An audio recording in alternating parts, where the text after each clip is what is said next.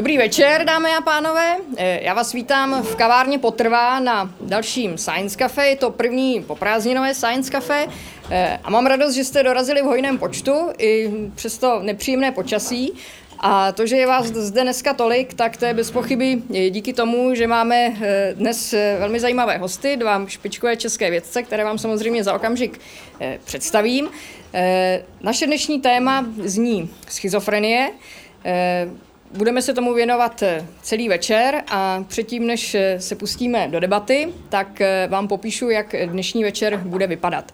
Naši hosté budou mít úvodní vystoupení s obrázkama, takže budete se moci dozvědět spoustu zajímavých informací o schizofrenii, o moderních metodách výzkumu a podobně. A pak už budete moci pokládat svoje otázky. Na tom je ostatně Science Café založeno, že právě v těchto neformálních prostorách kavárny eh, máte možnost ptát se na to, co vás zajímá, máte možnost setkat se eh, právě s takovými špičkovými vědci a eh, to v, v příjemném neformálním prostředí, které sebou na druhou stranu nese i to, že jsme trošku stísněni tady dneska, ale věřím, že to nám nějak nenaruší atmosféru a že i tak si večer tady společně hezky užijeme. Na Science Cafe je zvykem, že i v průběhu večera si můžete objednávat nápoje. Týká se to jenom nápojů, které Eh, nejsou teplé, protože kdybychom měli eh, zapnutý kávovar, tak by nám to dělalo příliš velký hluk. Dnes, jak je nás tady hodně, tak eh, to bude zřejmě logisticky trošku náročnější. Nicméně věřím, že si s tím nějak poradíme a společně případně budeme improvizovat. My se tady v kavárně Potrvá scházíme na Science Cafe už po 18. To je jenom jako základní informace pro vás, kteří jste tady dneska poprvé a věřím, jak se tak dívám do publika, takže řada z vás je tady poprvé. Tak já jenom zmíním, že koncept Science Cafe eh, vznikl v zahraničí a probíhá v mnoha eh, městech západní Evropy, ve Spojených státech a, tak dále. A naše občanské združení otevíráme eh, ho od roku 2008, pořádá i v České republice.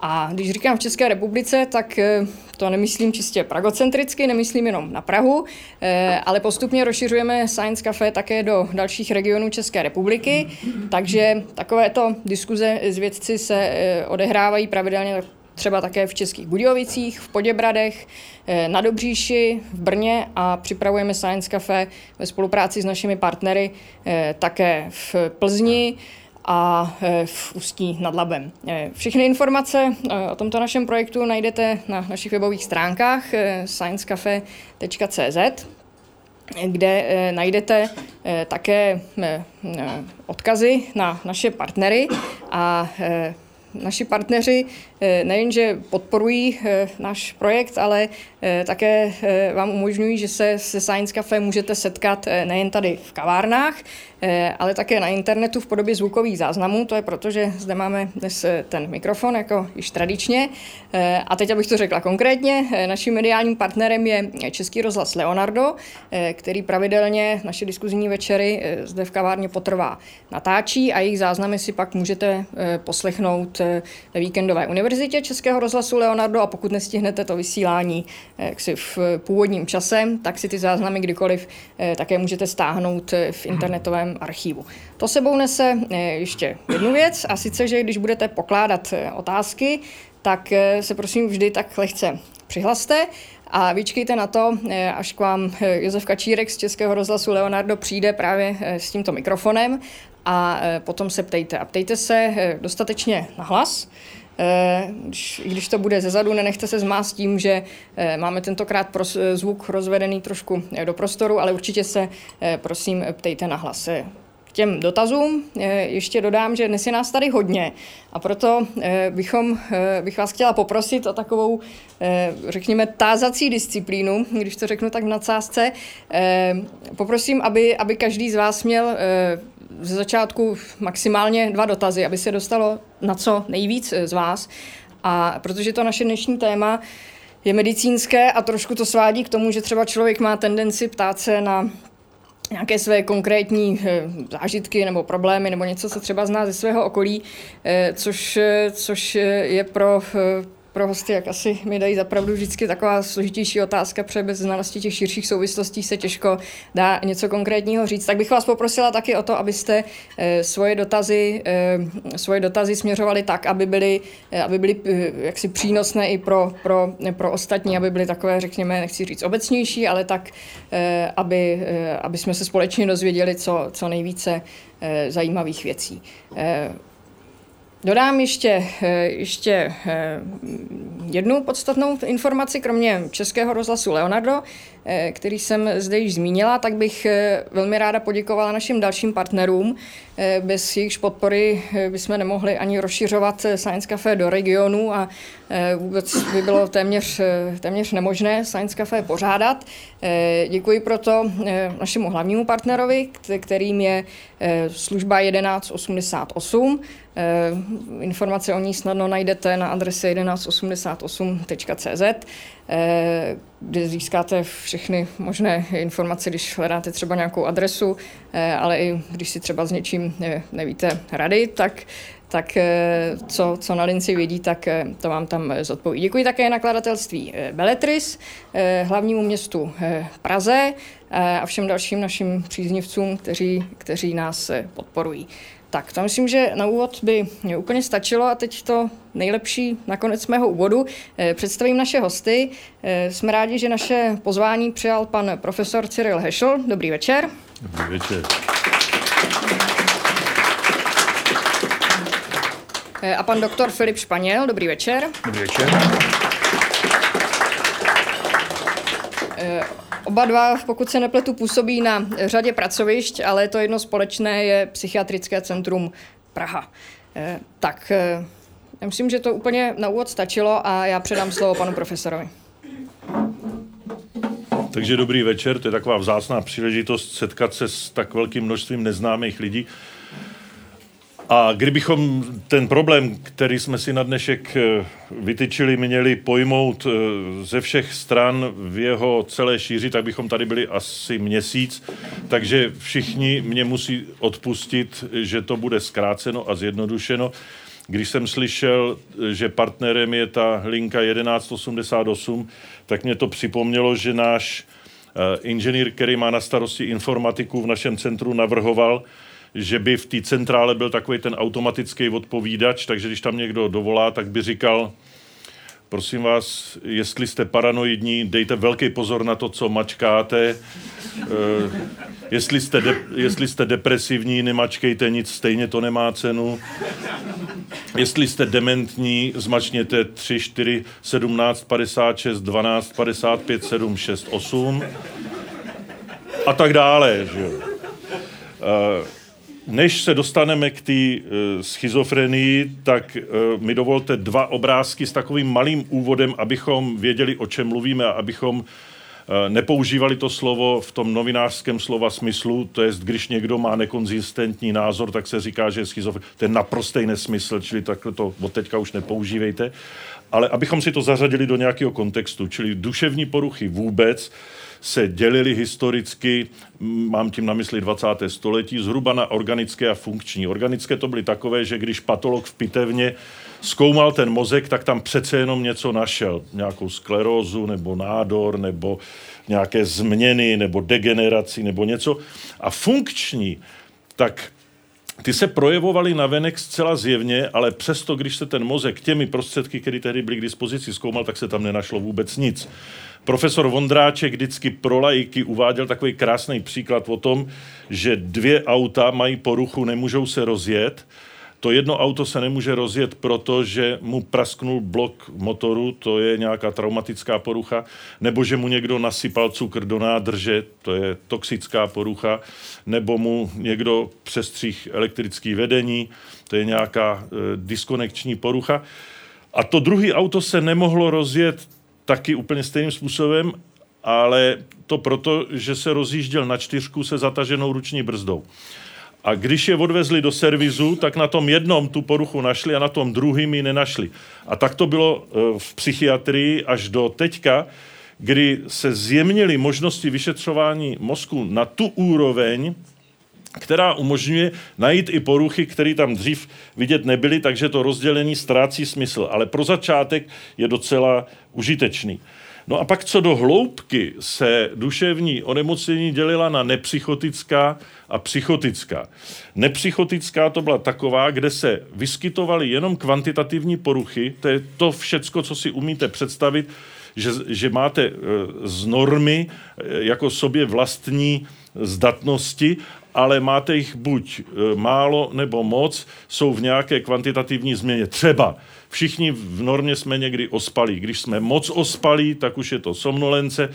Když jsme málo ospalí, tak je to nespavost, ale v zásadě je to kvalita, která se v normě vyskytuje. Kdežto ty psychotický, tam se vyskytuje kvalita, která se v normě nevyskytuje. Třeba halucinace nebo e, nějaká kvalitativní porucha vědomí že vůbec e, nejste orientováni časem, místem, prostorem a tak dále. Čili eh, ta přítomnost těch kvalitativních změn definovala psychotická onemocnění a když tam nebyly, tak to byla nepsychotická. Takže takovým typickým organickým nepsychotickým onemocněním byla pseudoneurastenie, taková ta dráždivá slabost, bolest hlavy, závratě, jak začínávaly sklerózy. Zatímco psychotické organické delirium tremens, ten alkohol, tím si ten mozek otravujete, abstinenční příznak může být delirium, který je psychotickou poruchou, to jsou ty halucinace, eh, dřív se to eh, uvádělo jako hlavní halucinace mikrozoopsie, eh, malá bílé myšky v deliriu, ale ve skutečnosti to nejsou myšky, nejčastěji je to nepříjemný hmyz, pavouci a tak dále, ale jsou to, jsou to halucinace, a e, další psychotické příznaky. Zatímco funkční a někde mezi tím byla demence, která ze začátku je nepsychotická, ale může končit jako psychotická s paranoidními bludy. Zatímco takové typické funkční onemocnění bylo neuroza, říkejme tomu teď jakkoliv, třeba úzkostné poruchy nebo podobně, neurotici jsme všichni trošku, jenomže nemoc se to stává ve chvíli, kdy vás to handicapuje v práci, v rodině, ve sportu a podobně, ale nemáte ani bludy, ani halucinace, ani jiné psychotické příznaky. Zatímco funkční psychotické byla schizofrenie. A to bude cíl toho, o čem si tady teď budeme povídat, abychom si ukázali, že přece jenom to není tak úplně funkční a že už je dneska možnost podívat se, co se za tím onemocněním skrývá. A někde na půl cesty byla bipolární porucha porucha, dříve se jí říkalo maniodepresivita, která, když není spojená s bludy a s halucinacemi, tak je vlastně nepsychotická, ale ty psychotické příznaky se u ní můžou vyskytnout, takže můžete mít eh, v manické fázi velikářský bludy, megalomanický, jste prezident, král, prezident Spojených států, anebo mikromanický, zavinili jste válku ve Větnamu, smrt babičky, protože jste jí nedošli na nákup a ona si pak na náledí zlomila nohu a tak jste ji zabili. A tak eh, a v tu chvíli se to stává psychotickým onemocněním. A schizofrenie je ve směs psychotická. Takže takhle vypadá ten les, eh, který jsem chtěl exponovat z letecké perspektivy, aby se nestalo, že bychom pro pro stromy neviděli les. A teď si z toho vezmeme tu schizofrenii. Já vynechám celou její historii, celou její charakteristiku, ta vyplyne z kontextu, protože uh, půjdu spíš uh, rovnou k věci, ale nemůžu si odpustit tu základní definici, že je to psychóza a že psychóza je závažné duševní onemocnění, které je charakterizované ztrátou kontaktu s realitou.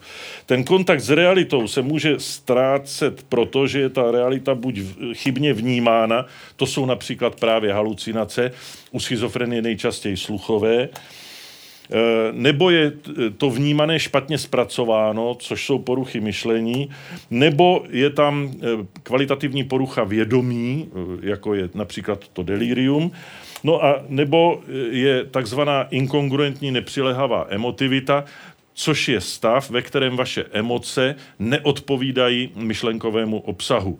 Příklad, měli jsme pacientku, chronickou schizofreničku, a tam mě takhle jednou ráno říká, pane doktore, to je hrozný, tady, tady uh, mě berou buňky z těla a melou z toho karbanátky a ty mi dávají v poledne k obědu. A já jsem říkal, no jo, ale Mařenko, to je teda neuvěřitelný. Vy to říkáte tak klidně, jako když voda teče. Mě kdyby někdo bral, bral buňky z těla a e, mlel z toho karbanátky a dával mi je k obědu, tak mám oči navrh hrůzou. A ona říká, o, ale oni sestry říkají, že všecko zlý pro něco dobrý, že se díky tomu ještě aspoň vejdu do dveří. A ta emoce naprosto neutrální, která doprovázela ten hrůzný obsah, nebo naopak, naopak emoce hrůzná, která doprovází normální obsah, tak to je emoční inkongruence a je to taky psychotický fenomén. No a řada dalších. Takže to pro představu, co to onemocnění může obnášet. A těch, těch psychos je samozřejmě spousta, já je nebudu tady probírat a zůstaneme tedy u schizofrenie. První, co je, když s ní přijdete nějak do styku nebo se vyskytne v rodině, že se ptáte, nebo rodiče, když se to vyskytne u dítě, tak se ptají, prosím vás, kde jsme udělali chybu, nebo co se tam stalo. Eh, teď, se, teď probírají, jestli za to nějak nemůžou, jestli na něj nebyli moc přísný nebo málo přísný. Ale jsou to obavy ve směs liché, protože ta nemoc je z velké části dána geneticky. Ale teď pozor, teď to začne být zajímavý a složitý a my se pokusíme možná i s Filipem do toho vníst trochu jasno. To, že to je eh, genetické onemocnění, to vyplývá už z epidemiologických nálezů. Když se podíváte, jaké je riziko, že když máte jedno vaječné dvojče a to jedno má schizofrenii, takže ho bude mít to druhý, tak to je zhruba polovina, těch 48-50%. Když ta dvojčata jsou dizygotická, tedy dvojvaječná, tak je to 17%. Když to není dvojča, je to jenom sourozenec, tak je to ještě o něco míň. Čím je vzdálenějc příbuzný, tím je menší riziko, až v té obecné populaci je to půl až jedno procento. Když jsme nepříbuzní, tak je riziko, že se to vyskytne v půl až jednom procentu. Či co tohle to znamená? To znamená za prvé, to má dvě, dvě interpretace. Za prvé, že to je těžce nebo výrazně geneticky podmíněné onemocnění, protože nepříbuzný mají schodu v jednom procentu a jednovaječná dvojčata v 50%. To je obrovský nárůst, který nemůže být e, daný náhodou. Jenomže řekneme-li A, musíme říct B, hned druhá interpretace z toho, z téhož grafu je, že to geneticky podmíněné tak moc zase není, protože jednovaječná dvojčata mají stejný genetický kód, takže kdyby to bylo genetické onemocnění, tak to vždycky musí mít oba. Ale oni to oba nemají. Jenže já nemůžu říct, že to není genetický, protože čím jsou příbuznější, tím je ten výskyt vyšší. Takže obojí je pravdou.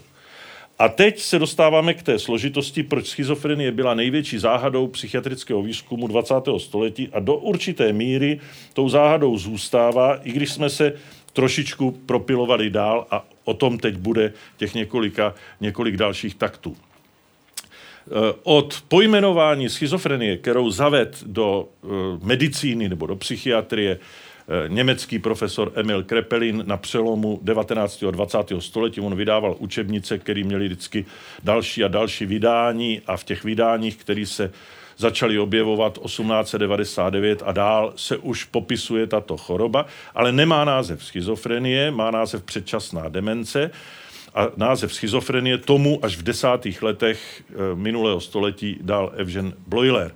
A od té doby do teďka se vede zásadní spor jestli je to jedna porucha anebo skupina nemocí.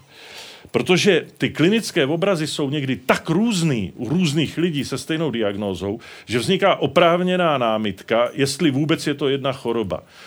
Část badatelů tvrdí, že jde o skupinu nemocí. Ostatně sám Bloiler, který tomu dal ten název schizofrenia, eh, to pojmenoval plurálem Gruppe der Schizofrenien, na který se zapomnělo a pak se tomu místo ty schizofrenie začalo říkat ta schizofrenie a to, že, že to je skupina, to se postupně vytratilo a my se k tomu vracíme.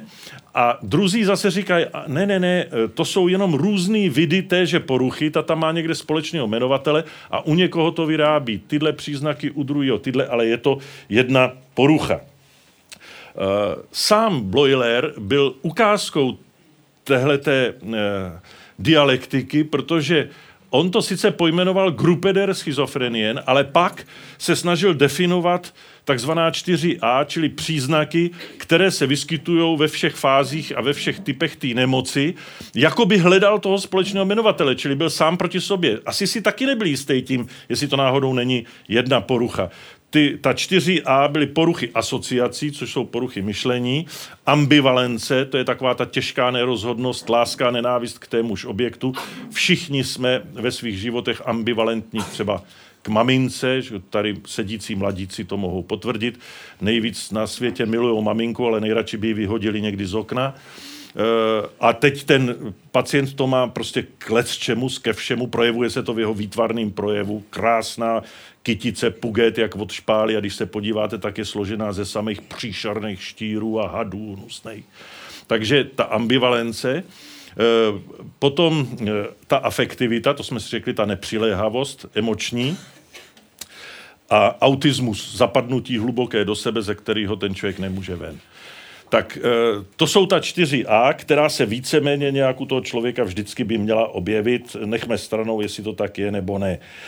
A na druhou stranu stojí koncept, takzvaný unitární model, který říká, tohle je všechno uh, jenom akademická debata, tam je někde společné hrdlo v té etiopatogenezi, v té cestě od příčiny k tomu klinickému obrazu, skrz který uh, ta patogeneze, čili vývoj té nemoce, prochází a ten můžeme zmapovat.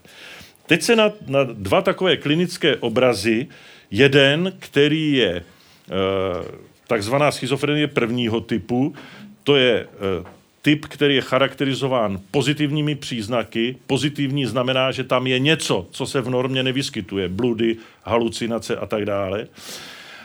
A ten druhý je takzvaný druhý typ, který je charakterizován naopak úbytkem toho, co se v normě vyskytuje a co by tam mělo být a není tam. Citové stažení, emoční oploštělost, může tam být to zapadnutí do sebe, eh, ochuzení řeči, ochuzení eh, myšlenkového obsahu, emocí a tak dále, sociální stažení.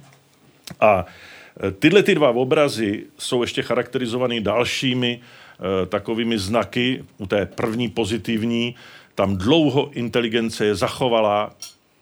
Vy všichni znáte zřejmě film Čistá duše, Beautiful Mind o Johnu Nashovi, který se schizofrenií opakovaně dlouhodobě hospitalizovaný, velice těžký a taky měl to dotáh až na Nobelovu cenu.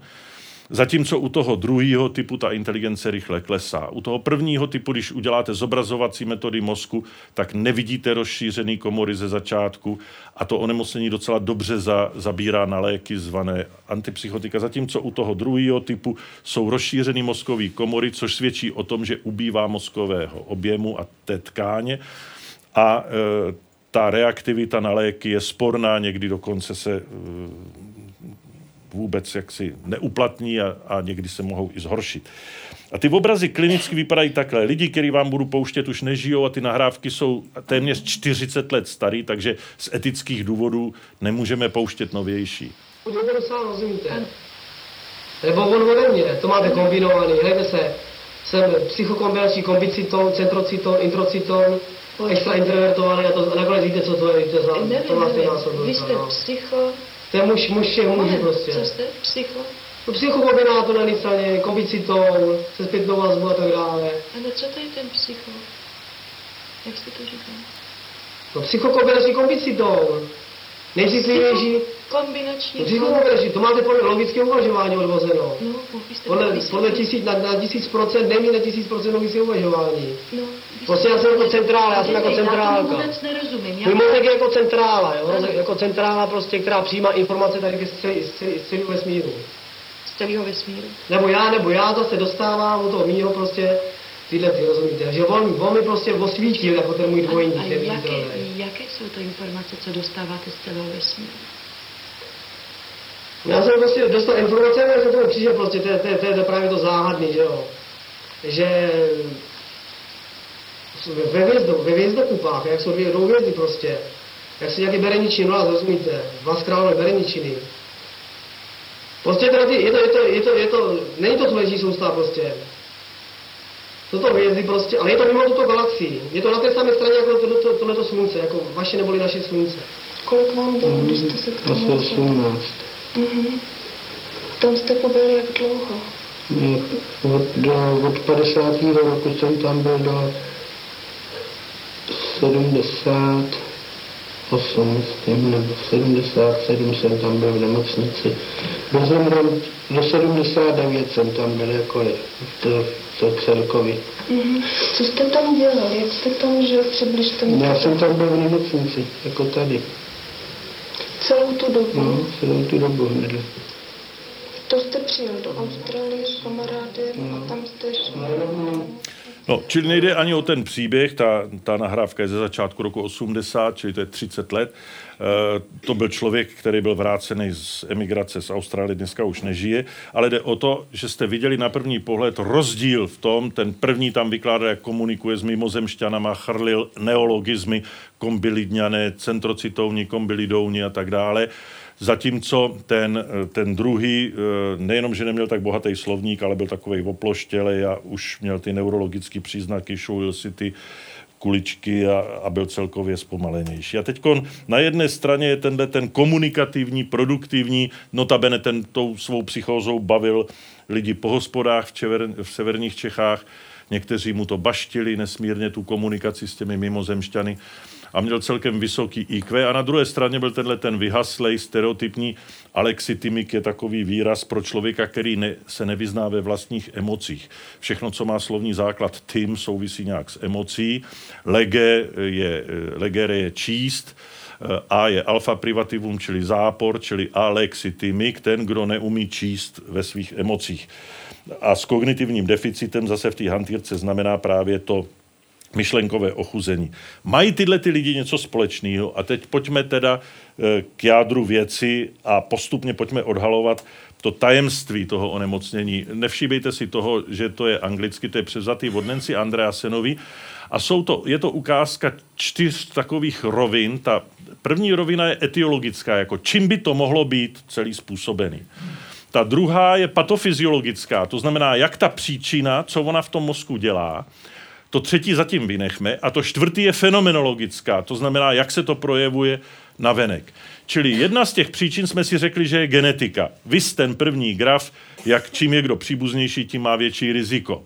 Dokonce se ví, že ty gény, o které jde nej, nejspíš, sedí někde na 22. chromozomu v oblasti dlouhého ramenka, která má číslo 11 a kde se kódují všelijaké důležité enzymy a eh, proteiny. Eh, některé si za chvilku řekneme a k čemu jsou dobré. Potom ne vždycky se ty gény správně exprimují, čili můžete je mít, ale nemusí se projevit. Pak existuje zajímavá hypotéza virová, kterou tak jak si nej, celistvě eh, formuloval Sarnov Medník, který eh, upozornil na to, že v 50. letech proběhly velké chřipkové epidemie, to byly epidemiologické studie a eh, těch 15-20 let po nich se najednou v populaci dětí nebo potomků matek, který prodělali tu chřipkovou epidemii, objevil zvýšený výskyt schizofrenních pacientů. Čili jako kdyby to, že ty matky v tom těhotenství prodělali tu infekci, zvyšovalo riziko, že ty děti to onemocnění budou taky mít. My tomuhle tomu vztahu teď začínáme rozumět a to si nechme spíš až do diskuze. Potom se ukazovalo, že eh, by na, na vině mohly být také různé toxiny, Ví se totiž, že řada látek, které jsou halucinogenní, tak jako houbičky, psilocybin a tak dále, může vznikat v těle při nějakém odlišném metabolismu, rů, různé e, indolaminy. Mohou se projevit e, poruchy výživy, ale hlavně poruchy e, kolem porodu.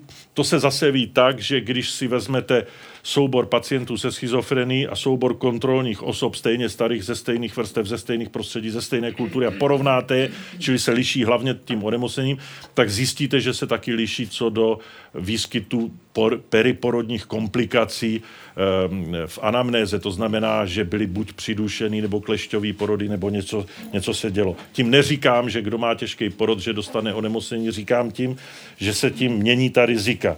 A na konci jsou to psychologické uh, faktory.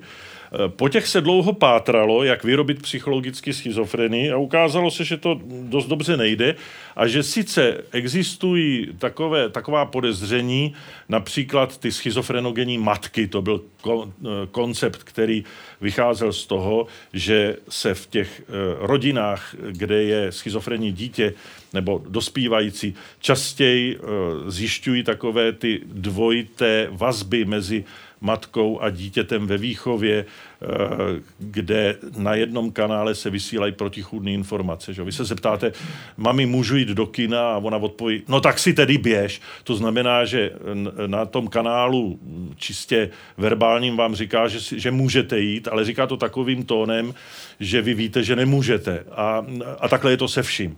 Pak se ukázalo, že tohle to pravda není, ale co je pravda, že se v těch rodinách vyskytují zvýšeně takzvané nadměrně vyjádřené emoce. A to je jeden z psychologických faktorů, který e, platí dodnes. No a tohle to všechno nějak interferuje s vývojem mozku od početí do časné dospělosti a e, vede to e, a interferuje to s takovými ději, jako je formace neuronů, kdy v tom embryu vznikají nějaké neurony jejich migrace, stěhování do příslušných míst v mozku, růst synapsí, tedy spojů, kterými jsou ty neurony pospojovány, až do procesu, který e, probíhá kolem puberty a kterému se říká pruning. Pruning je česky prořezávání, lze si to představit jako to, co dělají sadaři na jaře s ovocnými stromy, že ovocné stromy prořezávají tam ty šlahouny a, a e, umenšují to větvoví aby dostali silnější větve a lepší a větší ovoce, čili paradoxně to, že řežete, posiluje to, co zbyde. Jak říká Nietzsche, co tě nezabije, to tě posílí. Zahradníci tenhle proces znají a ten probíhá v mozku.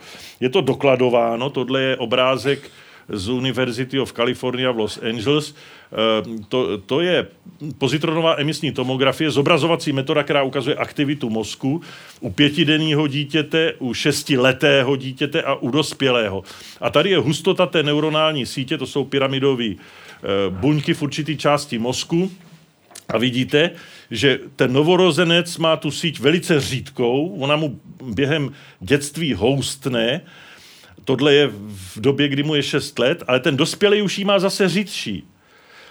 A to je důsledek už toho prořezání. Čili tohle to je ten ovocný strom, který je samej šlahoun a tady už je prořezaný a lépe funguje. E, takhle nějak si to představují japonští filmaři, kteří na, e, o tom natočili takové video.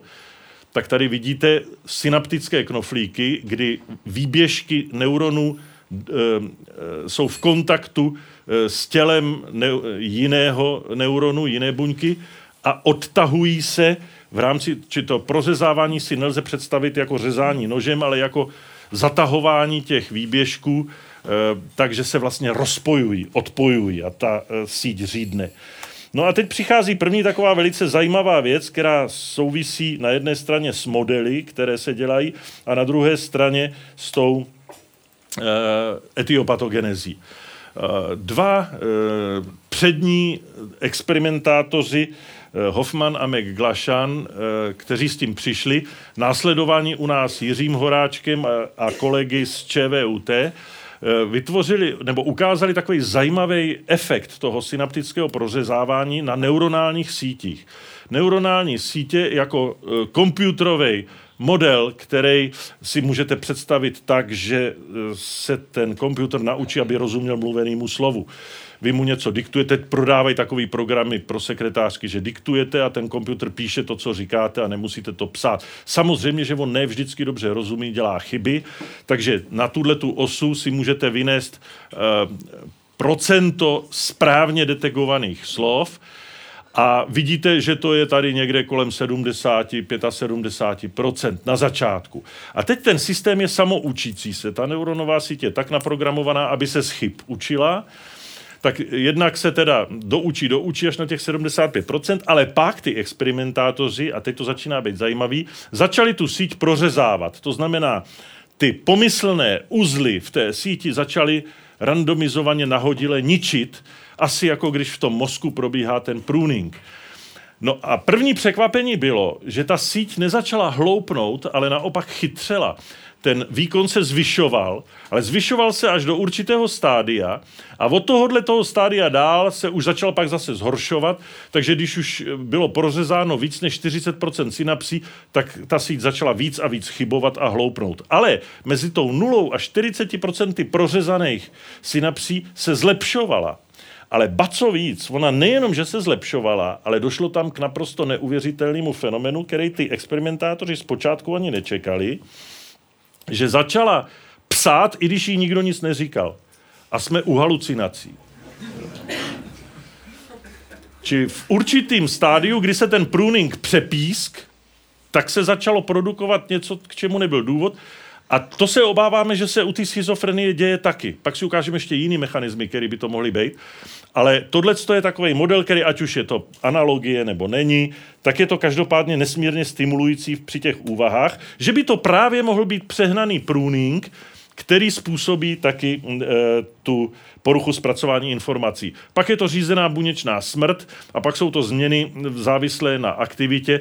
To teď vynechejme, abychom se dostali trošku dál. A tohle to všecko interferuje s vývojem mozku před porod, tohle je porod v, v prenatálním období a v poporodním období e, a to ve všech stádiích vývoje mozku od tvorby neuronů, jejich zrání, jejich putování, jejich pospojování, to je ta synapse, až po to prořezání a pak jejich obalování mělinovými pochvami a tím je mozek hotov a někde tady po cestě se něco děje, co způsobí, že ten mozek vypadá u schizofrenních pacientů tak jako to auto, který se rozjíždělo s tou zataženou ruční brzdou a na čtyřku, ale když ho vyšetřujete, tak na něm nic špatného nevidíte.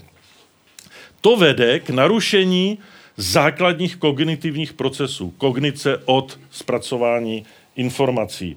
A to vede eh, k vzniku příznaků, eh, eh, kognitivních příznaků druhého řádu a k takovým fenomenům, jako je roztržitá pozornost, čili poruchy pozornosti. Ten pacient, když s ním mluvíte, tak říká, je tady máte hezký obrázek, je a koukám, tady to špatně vyštukovali, já jsem si někde uh, otřel někde tu botu a vy máte krásný plášť a tak dále. Roztržitá pozornost, to znamená neudrží niť, neudrží myšlenku, neudrží determinující tendenci. Poruchy paměti, poruchy řeči, jako jsou paralogie, uh, blok, to je naprosto nemotivovaný záraz řeči, kde se to zastaví, to myšlení, jako když vám zmrznou digitálky nebo počítač a teď se to nehne.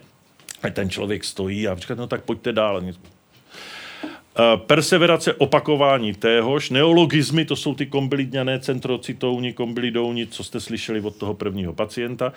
A další poruchy řeči. A ty paralogie, to je pospojování v té, v té řeči podle povrchních Eh, třeba onomatopoických, čili zvukomalebných a jiných souvislostí, než podle logických. Takže takové typické paralogické výroky pacientů jsou Pane doktore, já se s váma nebudu bavit, protože to je mlácení prázdný slámy. A pak po chvíli řekne, ale já jsem ze zemědělství a my tam tu slámu potřebujeme, tak já se s váma teda bavit budu. Tak to je typická paralogie. Další paralogie je uh, ta se traduje v psychiatrických učebnicích, ale teď mě jeden novinář upozornil, že to údajně někde řekl Zdeněk Nejedlý. Eh, není Němec jako Němec, třeba Božena Němcová celkem ušla. A tak.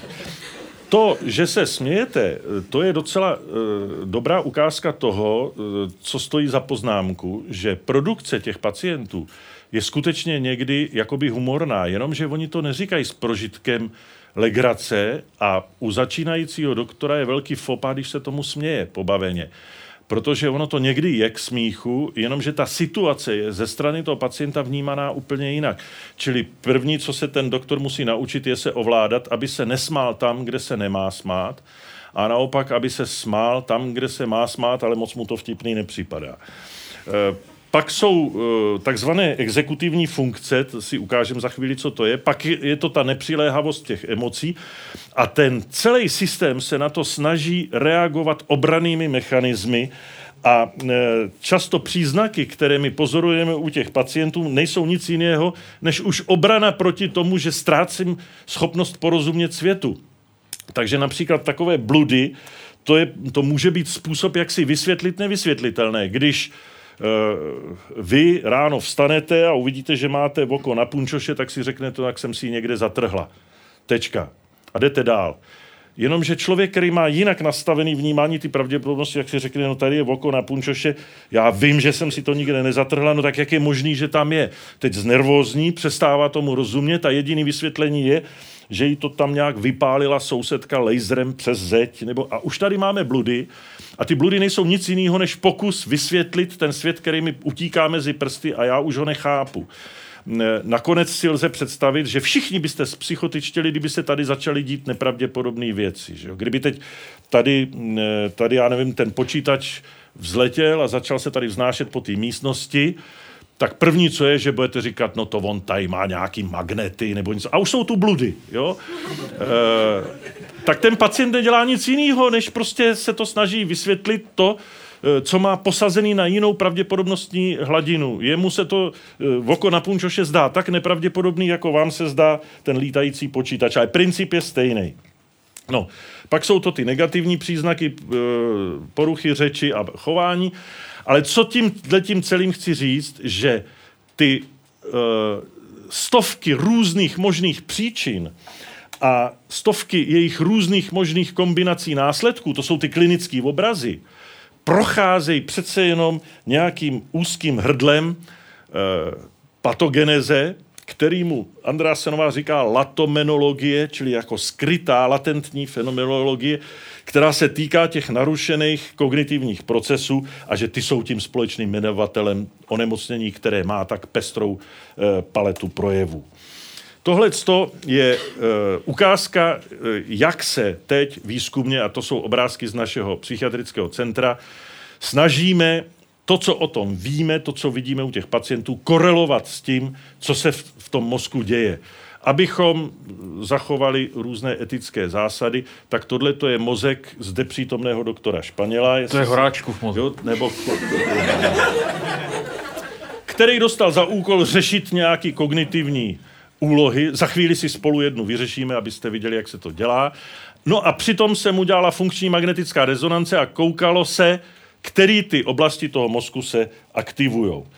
Eh, to eh, je celá taková jako disciplína mozkové zobrazování v psychiatrii, které se věnují tyhle ty hoši od nás, Kopeček, Horáček, zde přítomný Španěl, Primas Bělohlávek je na PET centru na Homolce, který my máme částečně na, nasmlouvaný e, a mm, kolegové jsou taky buď z PET centra nebo od nás. No a dělají takovýhle věci. Tohle je Eh, to, to se dělá tak, že se eh, vezme série mozků eh, takzvaných normálních nebo zdravých lidí, v tomto případě nehalucinujících, a pak se vezme mozek halucinujícího člověka. Ta mozková aktivita se měří například pozitronovou emisní tomog- nebo zjišťuje pozitronovou emisní tomografii, což si lze představit jako takový princip, že píchnete do žíly 18 deoxyfluoroglukózu, což je glukóza značená radioaktivním florem tak, že je detekovaná tou PET kamerou a ten mozek nějak svítí. A teď si vemte, že uh, mozek má obrovskou spotřebu kyslíku a má obrovskou spotřebu glukózy. Když nějaká část toho mozku je víc zaměstnaná, tak si víc cucne toho paliva, to znamená ty glukózy a toho kyslíku. To, to, to znamená, že jsou dva důvody, proč ta část daleko víc svítí. Jeden je, že tam nasává tu glukózu a druhý je, že ty mikrocévy, které tam vedou, jsou víc roztažený a ta část je víc prokrvená, protože ten e, mozek má zároveň obslužný systém, který říká, jo, tamhle potřebujeme e, dodat víc paliva, tak tam odevře pípu a tady zrovna nic neděláš, tak tobě přivřem a my měříme vlastně regionální průtok. A teď u těch e, obrázků vy si ty uh, mapy takzvaně renderujete nebo je normalizujete na nějakou anatomickou strukturu, tak abyste je mohli porovnávat, protože každý má ten mozek jiný, každý má trochu jinou lepku, tak to je prostě strašně složitá matematika ty, ty počítače jsou jaksi uh, neustále v provozu na plný CRS, tak to srovnají a pak se porovná v obrázek těch nehalucinujících s tím halucin, uh, halucinujícím. To porovnání je čistě statistický a někde tam vyreze ostrůvek, v čem se lišej. To, co tady svítí, to je vlastně statistická významnost. A to je to místo, o kterém víme, aha, tak tady se dělají halucinace, protože to ty druhý nemají a on jo. A teď ovšem, eh, byli jste někdy na horách, když byla inverze. Jste na kopci a mlha je pod váma a nad váma je modrá obloha a z té mlhy vystupují kopce. A jak ta mlha klesá, tak je těch kopců víc a víc a víc. A zrovna tak ten ten zobrazovač, co sedí u toho softwaru, nastavuje tu přísnost toho statistického zpracování tak, že se mu ty oblasti zvětšují nebo zmenšují podle toho, jak je přísnej. A on si nastaví tu přísnost tak, aby těch oblastí bylo co nejmíň a byly co nejrelevantnější k ty proměny, kterou sleduje, což je tady v tom případě ta halucinace. A tenhle ten řez je zhora, to je takhle si představte, kdyby mě cirkulárkou někdo takhle uřízl tu hlavu, tak tohle je vepředu vlevo, tohle je tady vpravo, to vlevo, tohleto, to je tohleto, a tohle to je zase řez, jako kdybych, jako kdybych tu hlavu uříz takhle, tak eh, tady už pak je jenom ouško a t- proto je to tak malý, protože to je jenom tenhle ten kousíček. Takhle si to můžete představit. Proto tam jsou ty souřadnice, aby bylo vidět, co je co. Když se to narenderuje na trojrozměrný obraz, tak vidíte, že ta halucinace svítí v, eh, tady někde vpravo, v tom temporálním laloku a vepředu vlevo v tom eh, dorzolaterálním eh, prefrontálním laloku.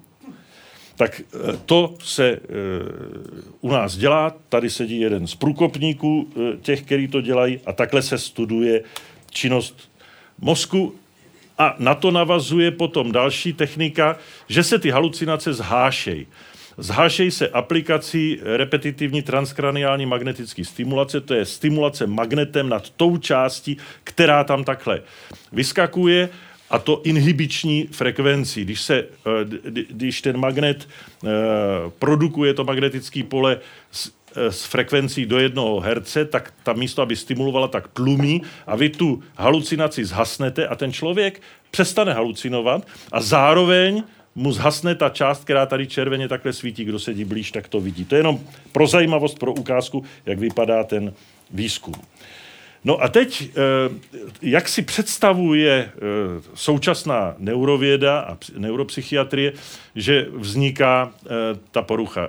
Vzniká jako diskonekce, jako nějaké nedostatečné pospojování těch částí mozku, které by měly být plně funkčně pospojovány. V tomhle případě třeba mozková kůra přes strukturu, který se říká talamus, až ke struktuře, který se říká mozeček a zpátky. A to je dráha, nebo to jsou dráhy, tady jsou značeny červeně a modře, který jednak umožňují synchronizaci pohybů. Když já chci oběma rukama takhle dělat, tak na to prostě potřebuju mozeček, protože jinak by každá kmitala nějak jinak rychle a vůbec synchronizaci i jiných složitějších pohybů. A když je tohleto narušený, tak je narušená nejenom synchronizace, to je známá věc, ale je narušená koordinace motoricko-myšlenkových sekvencí. Když chci něco udělat, když chci zvednout ruku, tak nejdřív někde musí být ten nápad, pak se tam Eh, zapojí software, který už jsem si na to natrénoval a ten spustí celou řadu dalších událostí, včetně toho, že potom neuronům jede ten vzruch k těm svalům a ty to nakonec vykonají. No a tohle to všechno můžete mít v naprostém pořádku, ale když nemáte v pořádku ten řadič, který rozhoduje, co nejdřív, co potom a tak dále, když začnete stavět dům od střechy, tak je něco špatně. A když vás vyšetří neurolog, nic nenajde, ale celý okolí ví, že jste nějaký divný v úvozovkách. Psychiatři se to naučili popisovat a teď se, na, teď se učí zjišťovat, čím to je. A tomu se říká kognitivní dysmetrie. Vy se můžete nestrefovat na špičku nosu nejenom z důvodu neurologické poruchy, ale vy můžete mít podobnou poruchu i právě v tom řadiči mezi myšlenkovejma a motorickýma eh, pochodama, tudíž mezi myšlením a chováním. A to, co se projeví v chování, to už je to, co je na vás vidět na, na venek. A teď jsme u toho, jaké okruhy v těch exekutivních funkcích se mohou rozpojovat a jak to pak vypadá. Tak to takzvané exekutivní funkce si můžete představit jako proces, který začíná tím, že když jste v nějaké situaci, tak si musíte vymezit problém. Vymezit, o co jde. Uh, definovat problém. To dělají ty čelní oblasti mozku. Uh, potom se musí navrhnout řešení, to znamená zmenšit ten konflikt, vytvořit nějaký podpůrný chování a to dělají tyhle ty parietální a temporální v oblasti mozku. No a potom se musí zjistit, jestli to řešení se osvědčilo, jestli vyhodnotit to, jak to celé dopadlo. A to dělá eh, část, který se říká například přední cingulum, to dělá ty emoce, že vy cítíte, jestli se vám ulevilo nebo ne. Takže ta exekutivní funkce a jakožto celý náš život probíhá v takovém cyklu definovat problém, řešit problém, vyhodnotit. Definovat, řešit, vyhodnotit. Definovat, řešit, vyhodnotit. A v hierarchii těchto těch definic, řešení a vyhodnocení je vystavěno celé naše myšlení, vnímání, chování a, a tak dále. No a to může e, váznout právě vinou toho, že ne všechno je tak pospojovaný, jak by mělo být. A teď e, konkrétně, jak třeba se v psychiatrii zjišťuje e, to, zda ty okruhy jsou nebo nejsou dostatečně funkční a dostatečně pospojovaný. Dělá se to tak, že se měří regionální aktivity v mozku, nebo EEG, nebo nějaké jiné metody, kterými se zobrazují funkce a konektivita mozku. A přitom se ten e, celý systém zatíží, zatíží nějakou úlohou. A ty úlohy jsou různého typu a jedna z nich je takzvaný Strupův test. Eh, ten si teď uděláme, abyste si prožili na vlastní kůži, co to je zatížit si mozek. A akorát, že u toho nemáte ty hlavy strčený do toho tomografu. Jo? Představte si, že ležíte v tom tomografu, tam jste e, v kameře a do toho vám dají dělat tenhle ten test. Uh,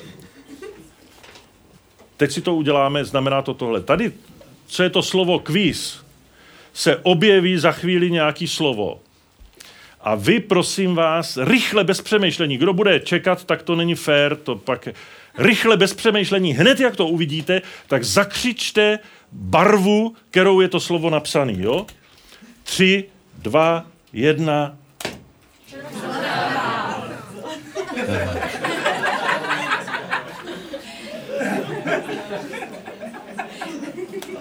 takže, když vám budu říkat, říkejte mi tyhle ty barvy, no, říkejte. Dobrý. To, to jde všem, kromě několika barvoslepých, co tady jsou. Když vám říkám, prosím vás, říkejte tyhle. Jo, když to chci jenom číst, tak to jde všem, kromě několika dyslektiků. Ale, eh, jo, a ještě když chci říkat tyhle, teď, to jde každýmu. Jo.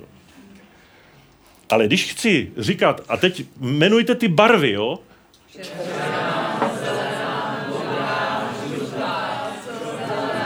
No, rychlejc. Tak, no i když vám to jde, tak jistě chápete, že po určitý době byste každý udělali chybu. Je to jenom otázka času. To proto, že se ty řídící funkce vysítějí a je to na ně potom moc, i když je to triviální. Ta úloha jako taková je lehká, ale protože musí zaměstnávat ty nejvyšší funkce, které to hlídají, já hned ukážu proč, tak se brzo vyčerpají a každý udělá dřív nebo později chybu. No, a když tam dáte zdraví a dáte tam nemocný se schizofrení, a uděláte se všema tohle a statisticky se podíváte, tak ty s tou schizofrení dělají ty chyby mnohem dřív, protože to nemají tak dobře pospojovaný. On je tam dělá každý a je to ale jenom otázka času. Proč? Když se podíváte eh, na to, že ty podněty můžou být buď barvy, jako v tomhle tom případě, anebo slova, tak e, daleko novější vývojově je to, že čteme, než to, že vidíme, že jo, ty barvy vidí i kde jaký zvíře a tenhle problém by nemělo s tím čtením. Tak to, co je novější, to, to máme vždycky jakoby první na tapetě a je to jakoby silnější.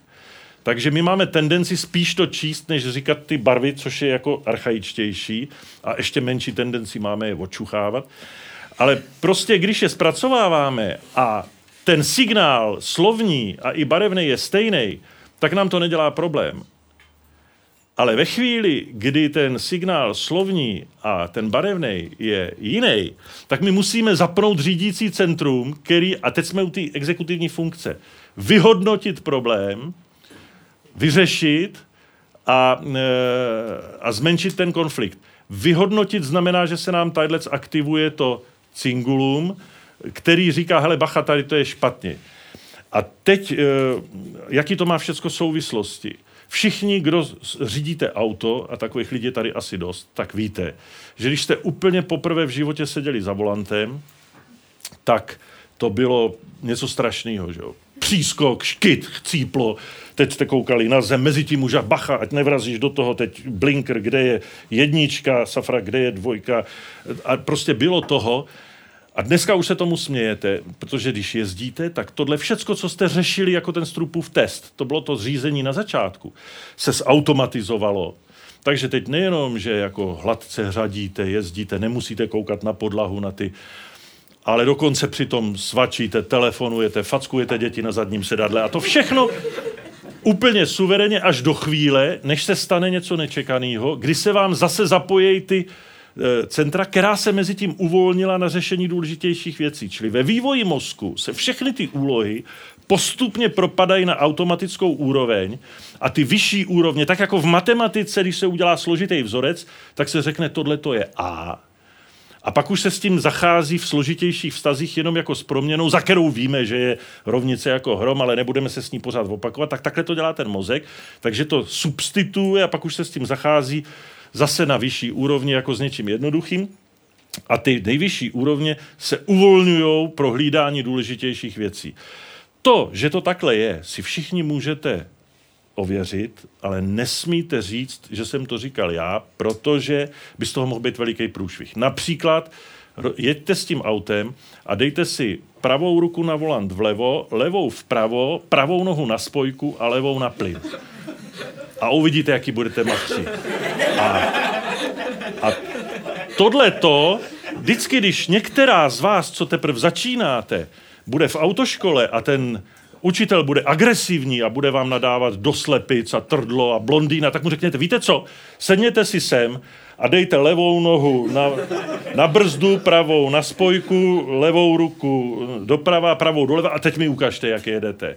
A budete vy ta královna v tu chvíli. Takže to je, jak si to můžeme vyzkoušet. Tak, a teď zpět k našemu tématu. Tenhle ten člověk, Arvid Carlson, dostal v roce 2000 Nobelovu cenu za víceméně celoživotní dílo, jehož podstatná část byla věnovaná tomu, co si tady říkáme, ale z chemického hlediska nebo neurochemického hlediska, on byl farmakolog. A my, když jsme psali počátkem eh, toho desetiletí učebnici, takovou tlustou pro psychiatry, tak jsme tam chtěli dát jeho schéma, který teď za chvíli uvidíte, protože se nám hrozně líbilo. Je to taková pohádka, takový příběh o tom, jak ten mozek zpracovává ty informace. Ale báli jsme se, že přece jenom Nobelova cena autorský práva, aby někdo, aby to jako z toho nebyl nějaký malé, tak jsme mu poslali e-mail večer v 10, že píšem takovou knihu, jestli to tam můžeme, to jeho schéma okopírovat. A druhý den ráno v 10 tam byla odpověď, jo, dejte si tam, co chcete, srdečně zdravím, Carlson. Tak jsme zaprvé zjistili, že to je sympatiák. Za druhý nechtěl žádný tantiemy, poplatky, nic, prostě, eh, tak proto my za toho tady všude ukazujeme takhle. A ta story, to jeho schéma, eh, to je takovýhle. Tohle to si představte jako mozkovou kůru. Eh, ta kůra je bombardovaná milionama podnětů z vnějšího světa, to je tahle ta sprcha, a těch je skutečně nespočetně, protože si uvědomte, jenom v této místnosti, kdybyste se měli věnovat čemukoliv, kolik teček má ten strop, jo, to byste se nedopočítali, e, kolik vatů má která ta žárovka a e, jak se kdo jmenuje tady a kolik je tady barev na té lampě. No, miliony, miliony, takže ten mozek to musí filtrovat, protože by se jinak v tom světě vůbec nevyznal. Filtrace probíhá už na úrovni čidel a jedním z takových velkých filtrů je struktura v mozku, který se říká talamus.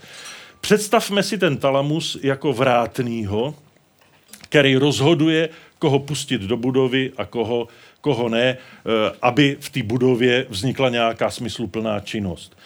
Čili to je takzvaný vrátníkový systém, ono se tomu i tak říká, gating, který je pod nějakou kontrolou a ta kontrola probíhá ze struktury mozkový, který se říká striatum, to je součást eh, bazálních ganglí, a eh, ta, to nervové vlákno je obsluhovaný neurotransmiterem, kterýmu se říká kyselina gamma aminomáselná. Notabene to je molekula, která souvisí se strukturama, na který se vážou Eh, benzodiazepiny, když užíváte diazepam a tak dále. A to teď nechme stranou. Prostě ten vrátný je pod nějakou kontrolou a ta do určitý míry rozhoduje, jak on je funkční. Tahle ta kontrola je zase pod řízením z, z mozkové kůry eh, systémem, který mu se říká glutamátergní a ten uh, ho tady do určité míry stimuluje. To znamená, drží v provozu tohohle toho vrátného.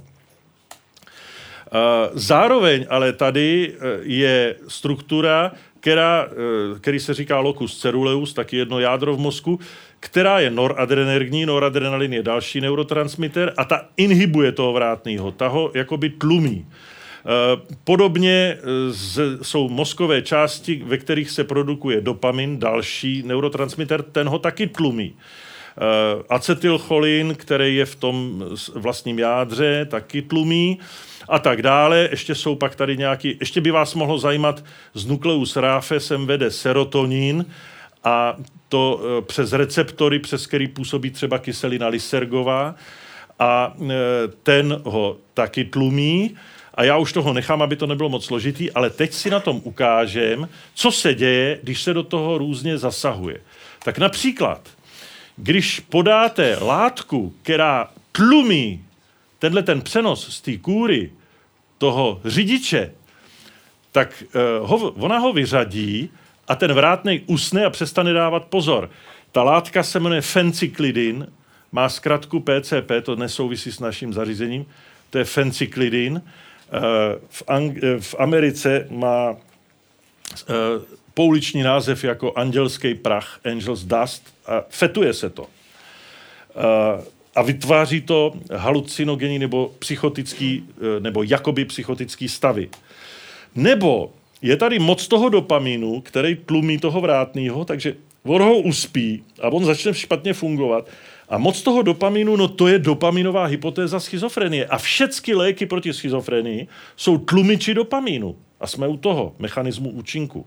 A naopak, když jíte stimulancia jako amfetamin, fenmetrazin a, a tak dále, tak se můžete propracovat k psychotickému stavu, když, když ho máte dostatečně hodně a dostatečně dlouho, právě proto, že posilujete tyhle ty dva tlumiče. Eh, a to je takzvaná amfetaminová psychóza. Jedna z experimentálních psychóz. Notabene tím odpovídám na případnou otázku, jestli lze schizofrenii vyvolat experimentálně. Ne schizofrenii, ale stav, který je velmi podobný. Nebo se otrávíte atropinem eh, v rulíku zlomocným, beladona, děti myslej si, že jsou to borůvky, spolikají kuličky, a nebo dokonce, já jsem měl pacienta v úsvitu své kariéry, který přišel v psychotickém stavu, byl poslaný jako schizofrenik a mně se to celý jako nějak nezdálo, protože to nebyl úplně typický schizofrenní obraz, ale e, byl psychotický a tak jako akutně a neklidný. A e, trošku mě přálo štěstí, prostě jsem zjistil, že má předepsaný od doktora prášky na žaludek. Tenkrát se na žaludeční vředy psali dělaný prášky v papírových kapslích, které obsahovaly atropin právě. Protože on mimo jiný snižuje jakoby žaludeční sekreci. A co čert nechtěl, vyměnili jsme slovo s kolegou a ten to poslal na toxikologii a ukázalo se, že ten lékárník, co mu dělal ty kapsle, tak si splet o desetinou čárku. Tady vidíte, jaký v medicíně je důležitá matematika. Tak se splet o desetinou čárku a místo nějakých miligramů mu dal desítky, nebo místo desítek mu dal stovky. A on ho vlastně otrávil tím atropinem a on bral poctivě prášky na žaludek a vytvořil si psychózu. Ale ta dobrá zpráva je, že stačilo mu je sebrat a bylo to hned dobrý, že jsme byli zázrační lékaři.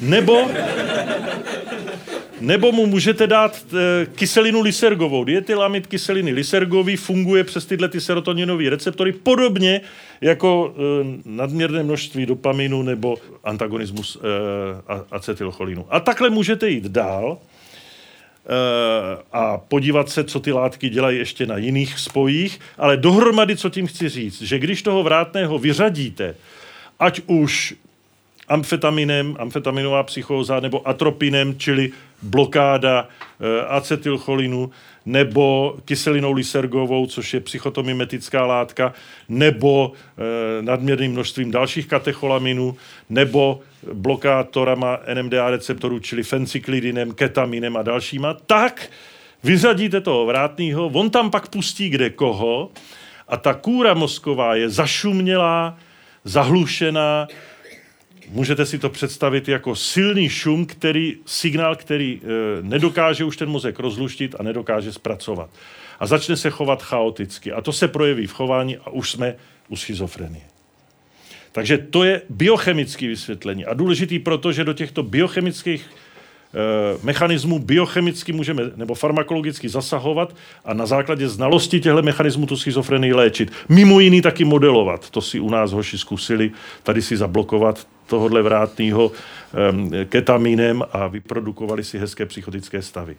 To you, you, you, you do you, I, you, we, do you. English, English, English, do you, you, you, you. Russisch, Russisch, do you, you, you, you. English, English, do you, you, you, you. English, English, do you, you, you, you, you, you. You, you, you, you, you. Stačím, že vysílání. Ale to všecko. Málo. Do you, you, you, kaj, do you, you, kaj, do you, you, you, you, you, you. To, kaj, to, to, kaj, to, you, you, English, English, English, you, you, you, you, you. A ty výbuchy teď. To, to, to, kaj, to, do you, kaj, do you, you. Tak to je furt stejný. No a teď e, přeskočím ta e, farmaka. E, ta totiž působí tak, že ten dopamin, který tam hraje velkou roli při regulaci toho vrátného, ten, to je ta zelená molekula, působí na nějaký receptor a tam vyvolává jeho aktivitu. Vy můžete dát léky, který ten receptor taky obsadějí, ale nevyvolají na něm tu aktivitu. No, zhasni. A to jsou takzvaní antagonisti, kompetitivní kompetice je soutěž, oni soutěžejí o stejný receptor, ale nedělají tam to, co ten dopamin a tím ho vyřadějí. A tím, že ho vyřadějí, tak začnou odeznívat ty psychotické příznaky. A to je to, co děláme, když dáváme těm lidem léky. Teď ono to má ale různé háčky. Některé ty molekuly jsou takzvaný částečný antagonisti. To znamená, oni v prostředí, kde je toho moc, fungují jako blokátor a v prostředí, kde je toho málo, fungují trošku jako ten dopamin. To nechme ale stranou. Jenomže bohužel ten mozek je tak strašně složitý, že když do něj někde zasáhne, dostanete, tak někde jinde vyvoláte paseku. Takže antipsychotické účinky to je to, čeho chceme dosáhnout. Tak to je dobře, OK, když přestane halucinovat a to, co jste tam viděli předtím, přestane dělat, tu, tu, tu, English, English, English, tak je to v pořádku, jenomže když je toho dopaminu málo na úrovni nigrostriatální, to je prostě jedna část v mozku, která řídí motoriku, tak je to špatně a ty lidi se začnou třást v parkinsonských e, příznacích. A to jsou ty pacienti, který léčejí na psychiatrii a oni začnou mít různé třesy a takovou tu propulzi dopředu a šouravou chůzi v zatáčkách a různé dyskinézy, čili pohybové poruchy. A to my moc nechcem, že jo? E, kromě toho, na úrovni řízení endokrinních žláz Eh, když zablokujete ten dopamin, tak vstoupne hladina hormonu, který mu se říká prolaktin, která je tím dopaminem normálně tlumená a, to, a dojde k takovým příznakům, jako je sekrece mlíka i u žen, který nekojej, ale dokonce i u mužů někdy. Jo. Čili to jsou vedlejší účinky, které se těma lékama e, vytvoří. Na to se reaguje většinou tak, že se vytvoří postranní řetězec, který zároveň Eh, se snaží obsazovat eh, cholinergní receptory a korigovat tyhle ty vedlejší účinky. Takže ty léky jsou míň parkinsonský, míň galaktorej, ale zase vytvářejí anticholinergní účinky, jako je sucho v puse, poruchy zavostřování, eh, někdy poruchy močení nebo poruchy zažívacího traktu. A to je e, taky nepříjemný. Čili ten farmaceutický průmysl, když vyrábí ty nové molekuly, tak se snaží optimalizovat tu úlohu. To znamená, zachovat co nejvíc těch účinků, který chcete a minimalizovat ty, který nechcete. Ale vždycky každým klínem vytlučete sice nějaký klín, ale vrazíte tam další a je to taková jako hra o e, cestě nejmenšího odporu nebo s nejmenšími důsledky. A jedna z nich je e, zapsáhnout do hry taky serotoninový systém, který totiž ovládá některé části mozku e, a jejich dopaminergní inervaci a může vám pomoct zachovat to, aby se ten dopamin potlačoval tam, co se má a nepotlačoval tam, co se nemá. A to je už jako hodně rafinovaná farmakologická úvaha, která vedla k vývoji antipsychotik eh, nové generace. A já bych vás s ní normálně vůbec nezatěžoval, protože to ruší tu populární úroveň toho, co říkám, ale e, řeknu vám to proto, že ten jeden z původních experimentů, který ukázal v modelu na zvířeti, jak to funguje a který rozklíčoval ty, ty vztahy, které se tam dějou, tak proběh v našem ústavu a jeho autorem byl Jiří Horáček a Věrka Bubeníková a dostali se s tím na Světové fórum a ta práce nakonec byla opublikovaná v časopise Evropské farmakologie. Zajímavé je, že ne psychiatrie, nejbrž farmakologie. E, to je titulní stránka z toho časopisu a vidíte, že to je European Journal of Pharmacology, čili vlastně eh, to čtou všichni bez ohledu na to, jestli je zajímá psychiatrie nebo ne, ale všichni, kteří se zajímají o mechanismus účinku léku. A ten pokus spočíval v tom, že se pozorovalo zvíře, v tomto případě laboratorní potkan, eh, ve volném poli. Nic se mu nedělalo, nic mu nikdo neubližoval, nechal ho, on tam běhá. Eh, to je takzvané otevřené pole neboli open field, kdy ten potkan si prostě žije a běhá v tomhle tom prostoru. Ten jeho pohyb je zaznamenávaný nějakou kamerou, z té kamery se přenáší na nějaký médium a z něj do počítače, kde se ten signál zpracovává a ten počítač zpracovává trajektorii. To znamená tu dráhu, který ten potkan tady dělá. Tady ho vidíte živýho, to je skutečný potkan a tady to vidíte v tom počítači a můžete u té trajektorie měřit, jestli je rozprostřená volně po tom prostranství, nebo jestli běhá jenom někde, jestli se drží při krajích, to dělají ty ustrašený potkani, ty se drží při zdi, ty odvážný běhají přes ten střed. A kolik toho naběhá za nějakou dobu, tady vidíte, minuty běžejí na vodorovné ose. No a teď si veme čtyři obrázky, kterými se rozklíčovával mechanismus účinku těch antipsychotických látek. Tak na tom prvním ten potkan dostával jenom e, fyziologický roztok, to je mírně slanou, slanou vodu, která imituje přirozené e, prostředí tkání a běhal takhle. Čili takhle běhá normální potkan, zdravej.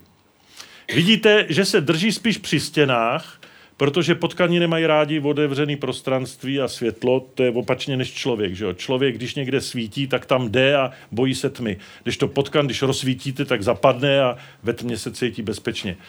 A přes ten střed se odvažují jenom, když se spletou, nebo takový ty odvážnější, co netestují realitu. To je takový adrenalinový sport běhat přes ten střed. No a teď kolegové Horáček s Bubeníkovou vytvořili psychotického potkana. Potkana, který má schizofrenii. Hned namítnete, to je přece nesmysl, když schizofrenie má bludy, haluci. A co vy víte, co ten potkan má, nemůžete s ním mluvit a tak. No pozor. Vy, když spolknete ketamin nebo nějakou jinou látku, jako je tato MK801, a naši kolegové to dělali, tak viděli, že dostali psychózu.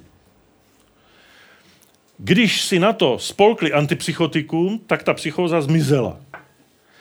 A když ten tuté šlátku dali potkanovi, tak on začal blbě běhat. Tak si řekli, tohleto blbý běhání je obdoba potkaní psychózy. Vy můžete říct, ne, to jenom je třeba chyba motoriky. Chyba lávky. Když tomu potkanovi dáte antipsychotikum, jako, tak on začne běhat dobře. To znamená, že těch důvodů myslet si, že je to model psychózy už je dost. Nejenom to, že je to abnormní chování, ale že je stejnýma mechanismama jako u člověka taky zvratný. Takže takhle potkan, který mu dali látku MK801 dizocilpin, což je ta, co blokuje jako fenciklidin toho vrátného. Jo? Vzpomínáte si na to. Tak ten potkan po ní běhá takhle. Tak vidíte zaprvé, že běhá jak šílený. A za druhý vidíte, že mm, netestuje realitu, protože běhá klidně přes ten střed, kam normální rozumný potkan neleze. Tak oni mu dali halo, tomuhle schizofrennímu potkanovi dali haloperidol, což je klasický antipsychotikum, to starý, který se dávalo dřív pacientům. A začal běhat takhle. Tenhle ten psychotický potkan. No tak vidíte samozřejmě, že psychoza je pryč, ale kvalita života, jo, když to porovnáte s tímhle, tak já si představuju, že tenhle ten potkan to je jako takový ty pacienti na těch chroňácích v těch šedivých pyžamkách, jak se takhle kejvou uzdi 30 let, tak takhle on by chudák jako skončil. A teď přichází ten trik.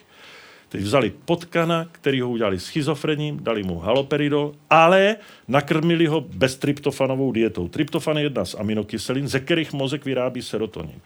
A když ten tryptofan v té potravě není, tak v té krvi se změní poměr mezi těma kyselinama eh, v neprospěch tryptofanu a to úplně vycucne tryptofan z mozku a tam se přestane vyrábět serotonin a dojde k jeho deficitu. A tenhle ten deficit ale způsobí, že ten dopamin, který je tím serotoninem normálně tlumený, se začne hrnout do těch oblastí, kde my ho potřebujeme. A ten výsledek byl tenhle. A tohle to je vlastně chudák nejúpravenější potkán a běhá, a běhá přitom normálně jako ten, který mu nedělali vůbec nic. Čili se vám oddychne, že jste ho dostali tam, kde jste ho potřebovali mít.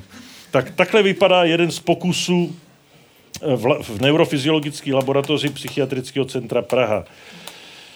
Tak a takhle vypadá konec léčby téhož člověka, co byl předtím. A to není šílenství, právě, že bych trošku byl v poutě a že bych Stop.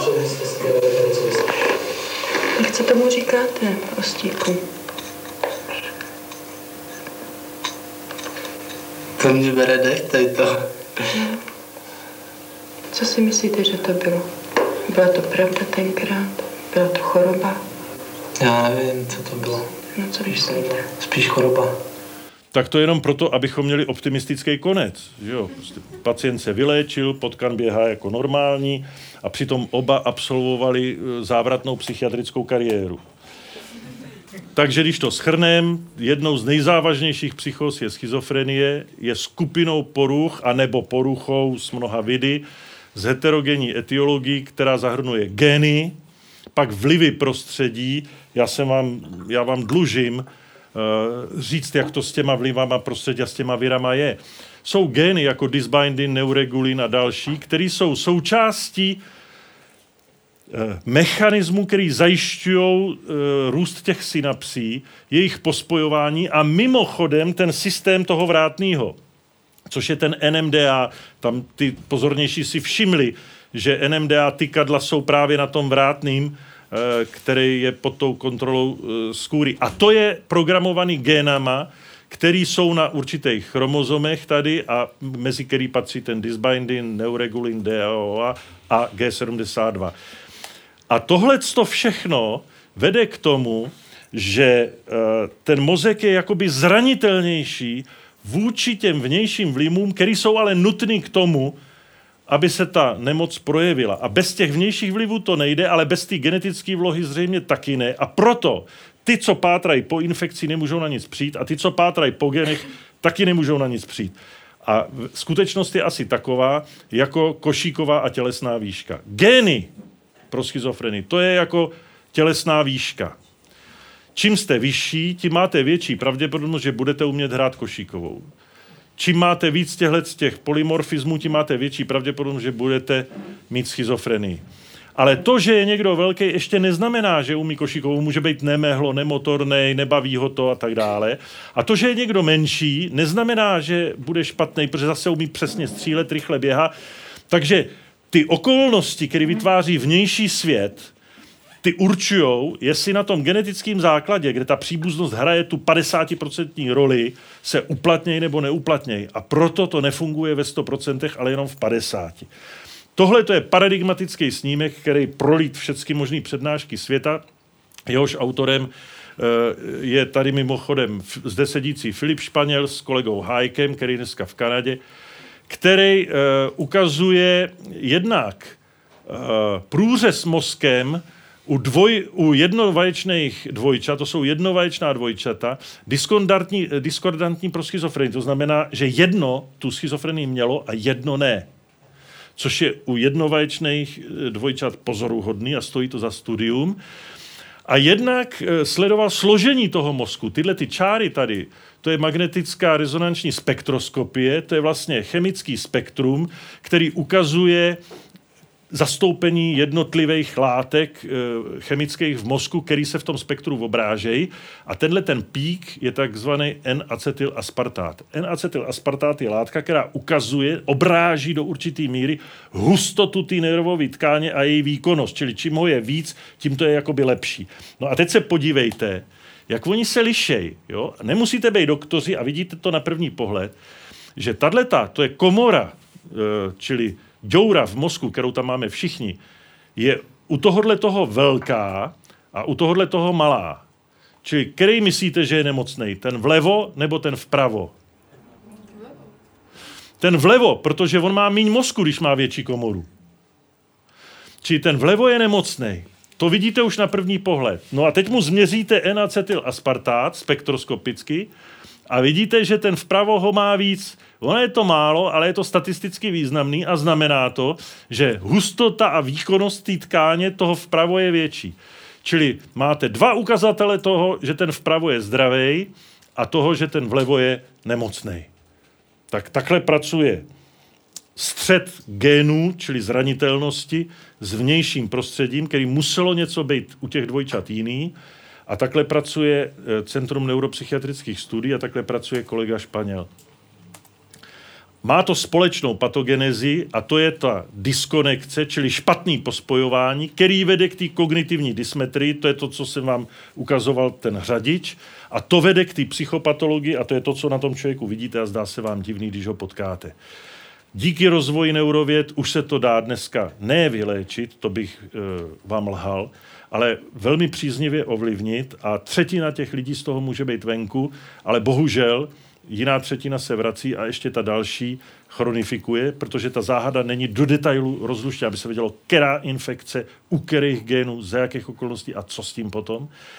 Ale e, naše skomírající centrum se na tom, myslím, docela významně podílí a prodává to nejenom v Science Cafe v Praze 6, ale na různých vědeckých fórech po celém světě. Takže já vám děkuji za pozornost a za to, že jste to se mnou takhle dlouho vydrželi a Filipovi, že jsem byl tak dlouhý, ale zase jsem možná už řadu věcí odbil, který bude moct přeskočit.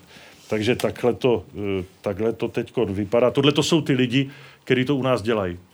Filipa za chvíli zakryju, protože toho tady vidíte živýho. To je metodolog vědy a statistik, Milan Kopeček je zobrazovač, Jiří Horáček je generátor hypotéz a hlavní teďkon hlava toho výzkumu. Tomáš Novák je lékař a statistik, zároveň matematik. Eh, Martin Brunovský je zobrazovač přes elektroencefalografii. Pavla Stopková je významná genetička, která eh, proslula v Americe a vrátila se zpátky eh, zcela výjimečně.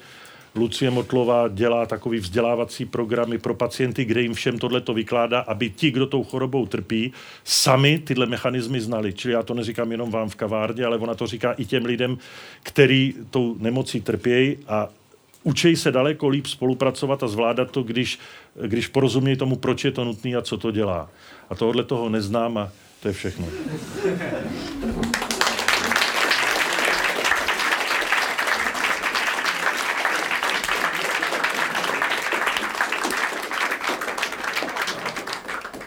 Tak já děkuji panu profesoru Hešlovi za jeho úvodní slovo a než eh, předáme slovo panu doktoru Španělovi, tak tady musíme rychle vyměnit eh, techniku a předtím, než se tak stane, nebo v tom průběhu, eh, tak já se zeptám jen tak orientačně, kolik z vás už uvažuje o nějakém dotazu. Myslím, můžete zvednout ruku. Tak, tam vzadu vidím, vidím nějaké ruce.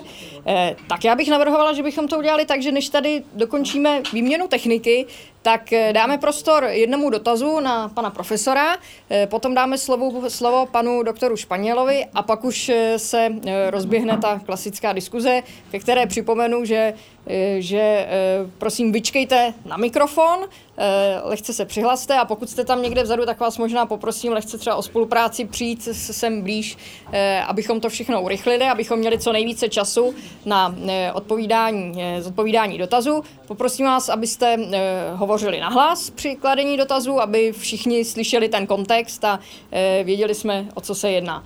Tak a já myslím, že tamhle vy byste už měla dotaz na pana profesora, tak já bych možná dala slovo na jednu otázku a pak hned budeme pokračovat. Uh, chtěla jsem se zeptat, ty zmiňované dopaminy, serotoniny, to jsou všechno věci, díky kterým se cítíme celkem dobře. Uh, znamená to, že aby se nerozvinula ta uh, schizofrenie, tak ten člověk se musí ocitnout prakticky v depresi?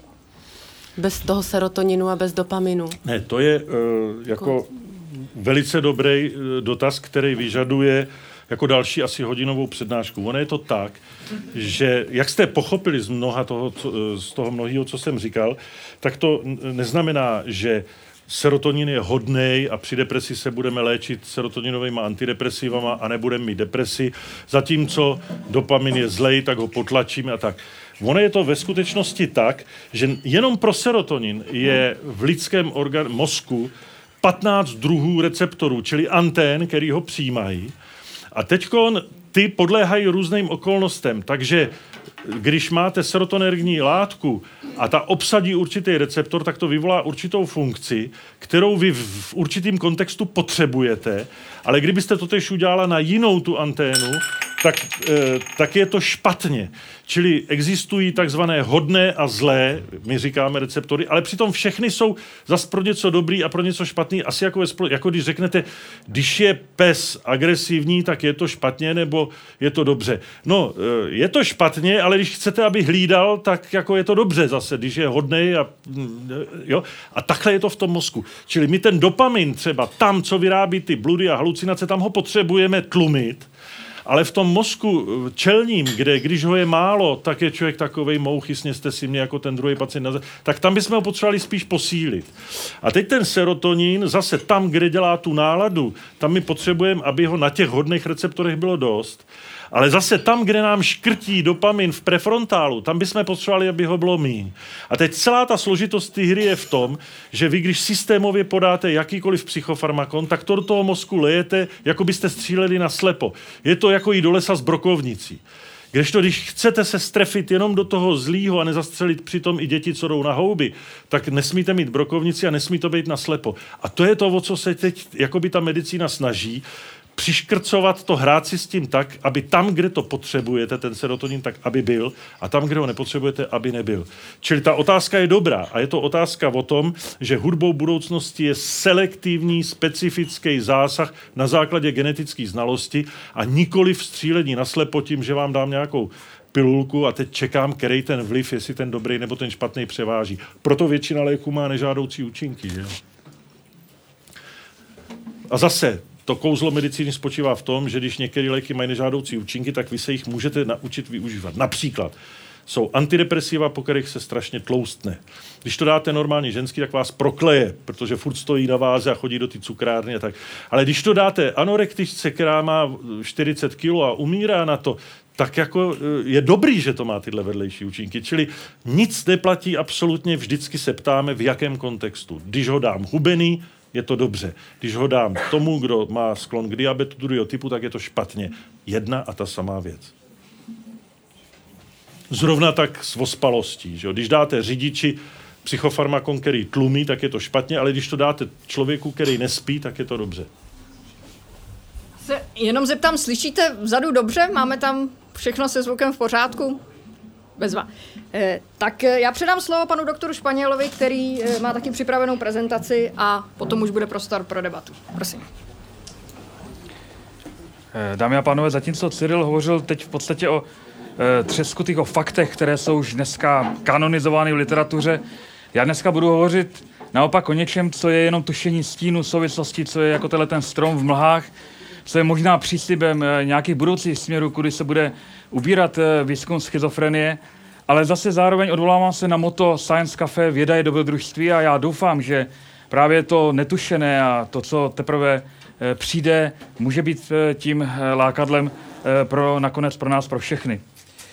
Já bych také rád, aby na konci toho mého povídání možná jste trošku poměnili optiku, jako se díváte třeba kdo z vás na pacienty ze schizofrenii jako na obskurní nebo nebezpečné postavy, odstředěné kam si na periferii společnosti nebo v živoříci, kde si v psychiatrických léčebnách a já bych vás rád přesvědčil, že tito lidé, eh, kterých není málo, jde o 1% populace, možná bez děky platí daň za to, že ve svých hlavách nosíme ten eh, mozek takový, jaký je lidský mozek, který je neporovnatelný s čímkoliv eh, v jiným živé přírodě. Ještě předtím, než se dostanu k přímým souvislosti, souvislostem se schizofrení, tak bych se rád zamyslel nad tím, jak je možné, že jsme schopni vůbec žít v takovýchto nahloučených společnostech, v jakých žijeme. Snad jenom sociální hmyz žije podobně jako my v takových obrovských eh, společenstvích. Eh, dokážete si představit, eh, jaký obrovský je to vlastně zápřah pro mozek, když my neustále vyhodnocujeme ty velmi složité signály z těch neuvěřitelně složitých sociálních sítí, které nás obklopují.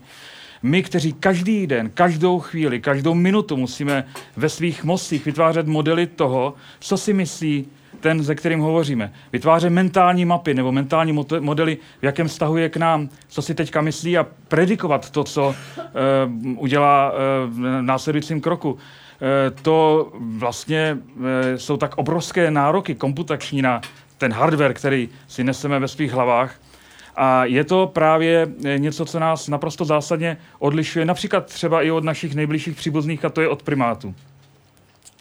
Tato sociální kognice, to propočítávání toho v těch složitých sociálních sítích, sítích je e, pravděpodobně e, e, způsobená nebo zprostředkovaná hardwarem v mozku, oblastmi v mozku, které dneska v literatuře zahrnujeme za pod pojem takzvaný sociální mozek, ačkoliv berete to prosím e, trošku z rezervou, protože tady není žádný jasně daný modul. Ano, tohle je modul pro rozpoznávání toho, jestli mě někdo e, chce podvést nebo ne.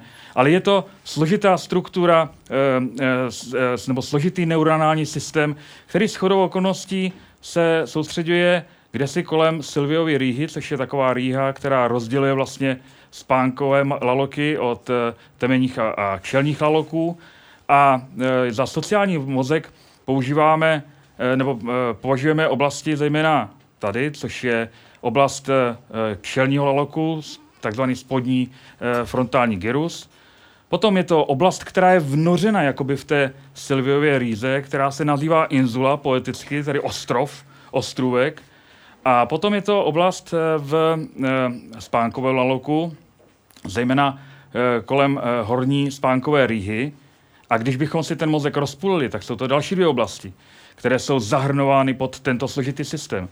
A to je uh, gyrus singuli, singulum, přední singulum, která, který tvoří takový de facto límec kolem kmene. A potom je to oblast uh, mediofrontální, nebo střední čelní, chcete-li.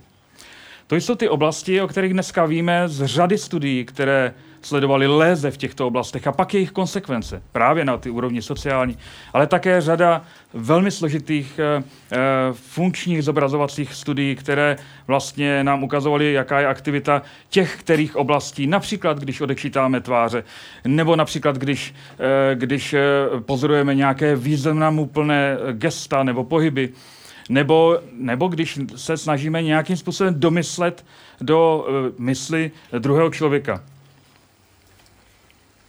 Eh, já jsem měl uh, jednu vzácnou možnost, že jsem poznal člověka, který měl lézy právě v oblasti, kterou bychom zahrnuli pod sociální mozek. Byl to muž, který byl poslán na naše oddělení k diferenciálně diagnostickému pobytu a jeho osud byl docela pohnutý. Velmi inteligentní muž, kterého jsem potkal, když mu bylo 35, který v 11 letech prodělal velmi těžkou cévní mozkovou příhodu. E, a to sice e, hluboké krvácení z cévní malformace v jeho pravé hemisféře. E, z toho se velmi dobře dostal, což je důkazem toho, jak je zejména ten dětský a mladý mozek velmi plastický, vlastně prakticky bez jakýchkoliv i neurologických důsledků, ale v jeho 21 letech to už byl na FAMu a studoval přišla druhá rána, druhé krvácení, ale tentokrát skutečně balancoval několik týdnů mezi životem a smrtí ten docela společenský kluk, který byl ve vodáckém oddílu a jezdil s partou na čundry, se sice po několika letech dostal i e, zrehabilitoval i ty těžké neurologické příznaky, které byly doprovázeny, e, doprovázely tu celní mozkovou příhodu, ale úplně a z gruntu se proměnil.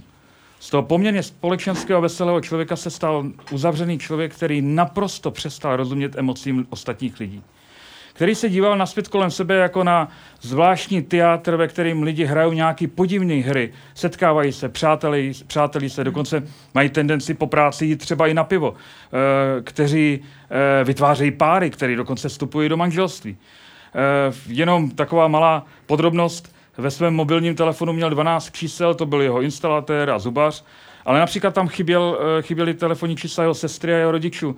Eh, nebyl tam žádný konflikt, ale při náhodné manipulaci si před lety eh, vymazal číslo eh, svého táty a nemá potřebu se s rodinou stýkat prostě proto, že všechno už si přece řekli. A tento muž měl, to je snímek z pozitronové emisní tomografie, kdy vlastně my vidíme jakoby klidovou aktivitu, to je to červené, a ta klidová aktivita v té pravé hemisféře se koncentruje kolem, jak vidíte, velmi podivně v takovém prstenci. A to je v oblasti, kde byly, bylo zaklipováno, zasvo, kde byl zasvorkován ten, ta, to, ta velká cévní léze v těch jeho 21 letech. To, co je uvnitř, je víceméně dysfunkční tkáň a jak vidíte, leží přímo v té oblasti čelní, která hraje velmi klíčovou roli právě v té sociální kognici. Tedy muž z jiné galaxie, muž, který přistál, tady, přistál jako Martian se dívá na to hemžení všude kolem a absolutně mu nerozumí. Uh, on se naučil určité mimikry, věděl, že aby nevypadával z kontextu, aby, ne, aby nevyčníval, tak se musí například, když je ve společnosti a vypráví se vtip, tak ví, že když je pointa, tak je chvilku ticho a pak se lidi začnou smát a on přesně ví, že se tam musí smát taky. Zkrátka dobře, navenek působil uh, v podstatě uh, v nijak nápadným dojmem. Ale pojďme se vrátit zase trošku zpátky Eh, do evoluční historie člověka, odkud se vlastně tady ten hardware vzal. Eh, nepo, eh, nepochybně je to, je to důsledek nějaké pozitivní selekce, přináší adaptivní výhodu, umožňuje nám fungovat v těch rozsáhlých společenstvech a taky kooperovat což je naprosto nevýdané samozřejmě živočišné říši v takovém rozsahu, jako je tomu u člověka. Eh, ale eh, jaké byly vlastně, jaká, jaký byl druh té selekce, který vyselektoval ty naše velké savčí mozky s těmi moduly, eh, které jsou schopni takhle složitých sociálních konstrukcí. Těch teorií je samozřejmě mnoho, ale já bych přispěl trošku do, do blína profesor antropologie z Liverpoolské univerzity Robin Dunbar, který eh, se mimo jiné také eh, zabýval, zabýval se evoluční biologií a komparuje jednotlivé země na primáty a opice mezi sebou a jejich sociální chování. A ten zjistil, že velmi zajímavou záležitost, že velikost mozku, aspoň u opic a u lidopů, úse souvisí s počtem jedinců v těch přirozených skupinách. Čím více je jedinců v té přirozené skupině zvířat, tím větší je mozek. A pravděpodobně, jak uzavírá Robin, Robin Dunbar, je to e, proto, že se velmi pruce rozvíjí právě ty moduly, ty oblasti sociálního mozku, tak aby v těch složitých e, sítích Eh, tam, kde je mnoho eh, členů té tlupy, aby zkrátka dobře ta zvířata dokázala nějakým způsobem kooperovat, eh, interpretovat signály těch ostatních a aby zkrátka spolužití probíhalo hladce. Ale Robin Dunbar jde ještě dál a dává do souvislosti vývoj sociálního mozku, vývoj, zvyšující se počet těch jedinců ve skupině a dává to do souvislosti s Eh, vysoce lidským výdobytkem a to je z řečí. Eh, dívá se zpět do, do historie, do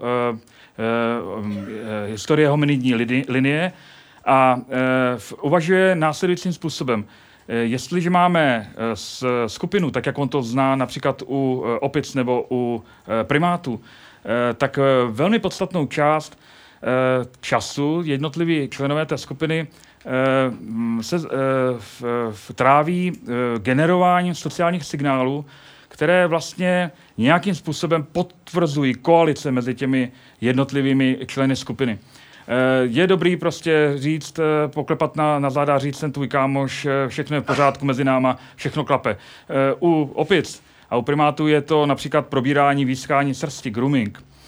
A ukázalo se, že docela jednoduše a mechanisticky, že u těchto skupin je nějaká určitá konstantní doba, Eh, kdy je potřeba věnovat eh, jednomu jedinci z té skupiny a přirozeným důsledkem zvětšování počtu jedinců ve skupině je potom to, že stále více a více času trávíme eh, generováním těm, těchto signálů a tím samozřejmě se ztrácí čas na cokoliv jiného, až zde nastane zkrátka a dobře nějaká linie 30 a více jedinců, která je velmi kritická a která jednoznačně musela vést k tomu, že musel nastat Eh, že, se, že musela příroda optimalizovat tento problém a že eh, zřejmě eh, muselo dojít k tomu, že mm, byla nahrazena, nahrazen ten grooming toho jednoho jedince k druhému něčím jiným, nějakým jiným způsobem, jak oprášit toho druhého, nebo nejlépe celou skupinu a ujistit, že jsem spojenec a že nekuju žádné pikle. A to právě byla nejprve vokalizace a potom na vrcholku to byla pravděpodobně řeč. Řeč nejenom jako komunikační kanál, kterým sdělujeme informace, ale také prostě jenom e, takový to štěbetání na hřadě, když slepičky usínají, e, kterým si říkám, jsem tady, jsem s tebou, e, jsem e, tvůj e, spojenec. Drbání. Drbání, no. Tak to je, ano, to je ten grooming jako drbání a myslím, že ta čeština v tomhle poskytuje naprosto nádhernou analogii. Eh, mimochodem, eh, pro zájemce eh, odkazuji na bezvadnou skvělou knížku Robina Danbera, která teda vyšla v češtině v, nadaci, v, v edici Galileo. Příběh rodu Homo vyšlo v roce 2009, minulý rok, a je to naprosto skvělé čtení, kde vlastně se toto všechno dozvíte. Tak,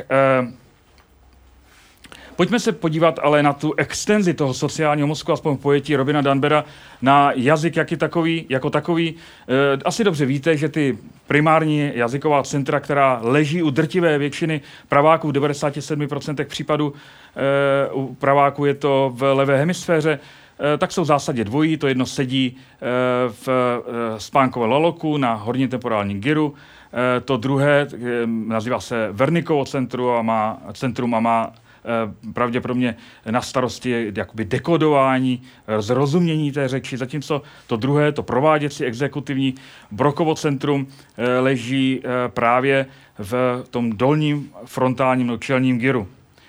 Samozřejmě, že ale ty oblasti, které jsou zodpovědny za nějakou formu za, za produkci řeči jsou daleko širší a zahrnují de facto vlastně všechny ty oblasti, které naléhají opět na Silviou Rýhu, o které tady už byla řeč, a myslím, že to e, velmi patrně vyvstane ta spojitost mezi sociálním mozkem a mezi centry, která jsou zodpovědná, centry, která, centry, která jsou zodpovědná za řeč, tak e, vyplyne, e, když dám tyhle ty dva obrázky e, k sobě zkrátka dobře, je to oboje e, v oblasti per, e, Silviovy rýhy.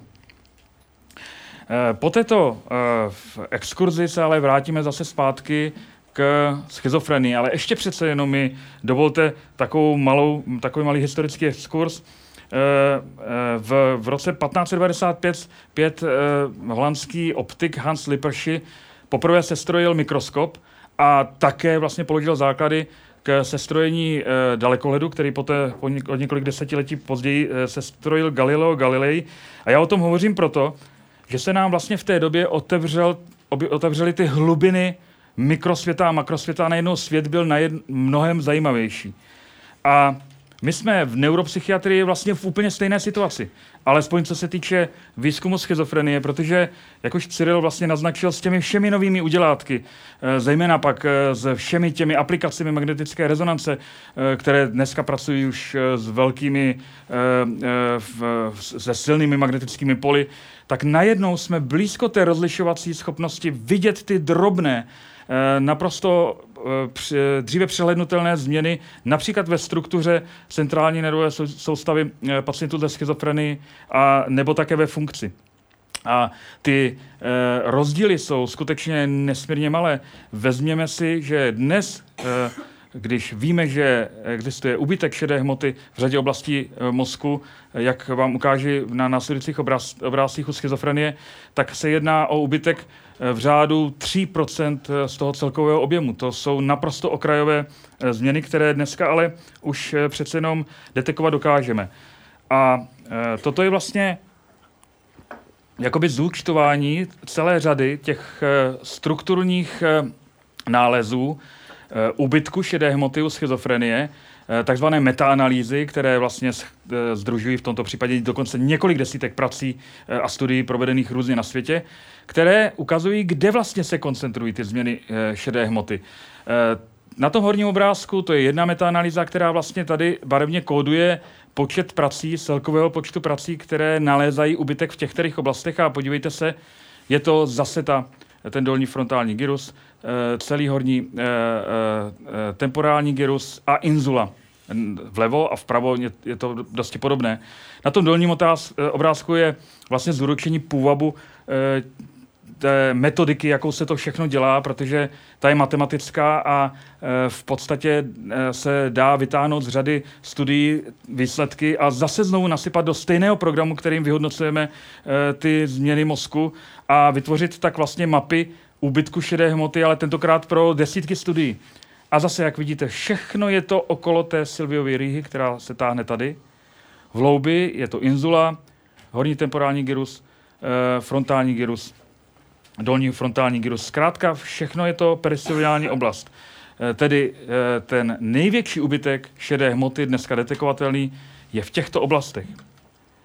A znovu vám dám před oči eh, to, co tady bylo už před chvilkou, oblasti, které považujeme za struktury, které tvoří cosi jako sociální mozek. A podíváme se na ty hlavní nálezy u schizofrenie. Jak vidíte, když v té střední čáře, když ten mozek roz, eh, rozkrojíme, tak vidíme úbytek eh, šedé hmoty v oblasti eh, gyrus singulí, sociální mozek, mediofrontální oblasti, sociální mozek. A podíváme-li se na vlastní hemisféry, zase znovu jsou to v podstatě ty samé oblasti, které dnes označujeme za oblasti které jsou zodpovědny za vyhodnocování těch složitých sociálních signálů. Takže je to velmi pozoruhodné, ale dnes můžeme zúročit vlastně celé celá, celá ta dvě desetiletí výzkumu e, strukturálních změn u schizofrenie a můžeme se čísla potrhnout, jsou to oblasti, které zároveň e, jsou zodpovědné za ty sociální funkce, za sociální kognici. Tak, Toto je ještě eh, další půvabný obrázek, který ukazuje eh, studii provedenou ve Spojených státech mezi těmi diskordantními dvojčaty pro schizofrenii, to znamená, že jedno bylo nemocné a druhé nebylo. A toto je vlastně souhrný rozdíl mezi zdravými a nemocnými. Červeně tady kódováno, čím červenější, tím výraznější ubytek u nemocných eh, vůči svým zdravým sourozencům. A zase znovu je to velmi výmluvné. Opět jsou to zcela stejné oblasti. Řeknete si, tak to je všechno pěkné, ale e, když je to tedy eh, ta oblast sociálního mozku, projevuje se to nějak klinicky, nebo e, projevuje se to na té úrovni to, těch, těch všednodenních projevů pacienta? Projevuje se to a výrazným způsobem. Eh, my víme, že eh, schizofrenie je provázená takzvaným kognitivním deficitem, čili narušením v celé řadě, řekněme, psychologických mohutností od, eh, od paměti nebo určitých aspektů paměti až po takzvané prováděcí funkce. Ale jak se ukázalo zase znovu v metaanalýzách, to znamená, že se nasypaly všechny ty studie, které byly k dispozici a vyhodnotily se statisticky, tak jeden z nejvýraznějších deficitů je v oblasti teorie mysli. To je právě to, co my teď provádíme každou vteřinu a to, že se snažíme jakoby vytvářet eh, model toho, co si myslí ten druhý. Proto také spolu můžeme výjít. Eh, my jsme schopni dokonce se v uvozovkách bourat do mysli nejenom druhého, ale přeskočit na několik úrovní. Já si myslím, že Petra si myslí, eh, že si Aleš myslí, že chodí s Honzou. Můžeme prostě na několika úrovních metakognice se nabourat do mysli těch dalších, dalších jedinců. A eh, v, ta, ty experimenty, které eh, v, jsou charakteristické pro tyto práce, které byly združeny v těchto metaanalýzách, jsou mnohé, nebo ty přístupy jsou mnohé, jsou různé, ale vlastně vychází z několika základních docela jednoduchých principů, Eh, jeden z nich byl eh, vytvořen nebo postulován už někdy v polovině 80. let.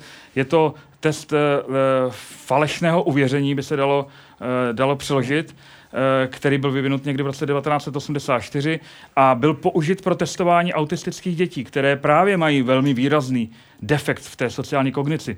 A vypadalo to takhle. Máte dvě postavičky, Sally a N. Ta N má panenku. Přichází do místnosti, ona sama, a e, ve které je koš uzavřený a krabice. A N dává svoji panenku do e, koše a uzavírá. Odchází, přichází Sally. Sally vezme tu panenku z toho koše a dá do krabice. Odejde a přichází zase znovu N. A teď se teď zeptáte toho dítěte, kde bude hledat tu panenku. Samozřejmě, že dítě, které je mladší než čtyři, než čtyři roky, tak e, bude hledat, bude, přiskne v TN, že bude hledat panenku v krabici, kam ji dala Sely, protože se nedokáže nabourat do její mysli. Ale dítě, které je starší na čtyři roky a pětileté dítě naprosto bezpečně bude přesně vědět, kde bude eh, N hledat svou panenku. Eh, zkrátka tam, kam ji původně odložila. Eh, jak vidíte, velmi jednoduchý test, Eh, který ale v různých variantách může sloužit pro eh, testování něčeho, čemu my říkáme pracovně teorie mysli. A právě v této oblasti pacienti selhávají naprosto nepředstavitelně. A selhávají nejenom v době, kdy jsou nemocní, ale také v době, kdy jsou takzvaně v remisi.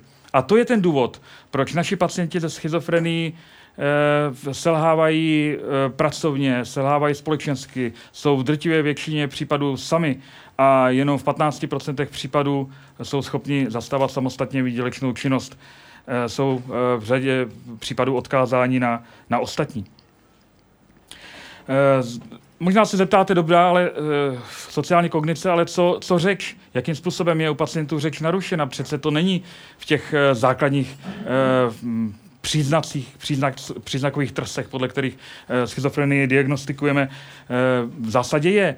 Řeč je velmi výrazně narušena u schizofrenie a to od chudosti řeči až po naprostý e, slovní salát kdy je rozrušená ta gramatická struktura výpovědi, takže to gramatické lešení, takže se vlastně řetězí jenom jednotlivé slově, slova, jednotlivá slova, aniž by to dávalo nějaký význam. To je jedna stránka věci, ale ta druhá stránka je věci je, že řeč je narušena i na té funkční úrovni. Eh, jak jsem předeslal, tak eh, jestliže my eh, mluvíme, hovoříme, tak aktivujeme nebo slyšíme, dekodujeme řeč, tak aktivujeme zejména oblasti v levé hemisféře ale to u schizofreniku, tak tomu u schizofreniku není. Toto je e, zase obrázek z naší dílny, z PCP. E, eh, je to e, f, funkční magnetická rezonance, e, další odnož magnetické rezonance, která nám vlastně dokáže, e, jak už e, předeslal Cyril, ukázat, kde které oblasti jsou aktivní ve chvíli, kdy zatížíme ten mozek třeba nějakou kognitivní úlohou. A tohle to je test slovní plynulosti. Zkrátka vás šoupnu do skeneru, kde máte před sebou zrcátko, na které jsou, eh, na které jsou promítána eh, písmena a vaším úkolem je co nejusilovněji vymyslet co nejvíc eh, slov, které začínají na dané, dané písmeno. Není to zase tak úplně jednoduché, jako, jak se zdá.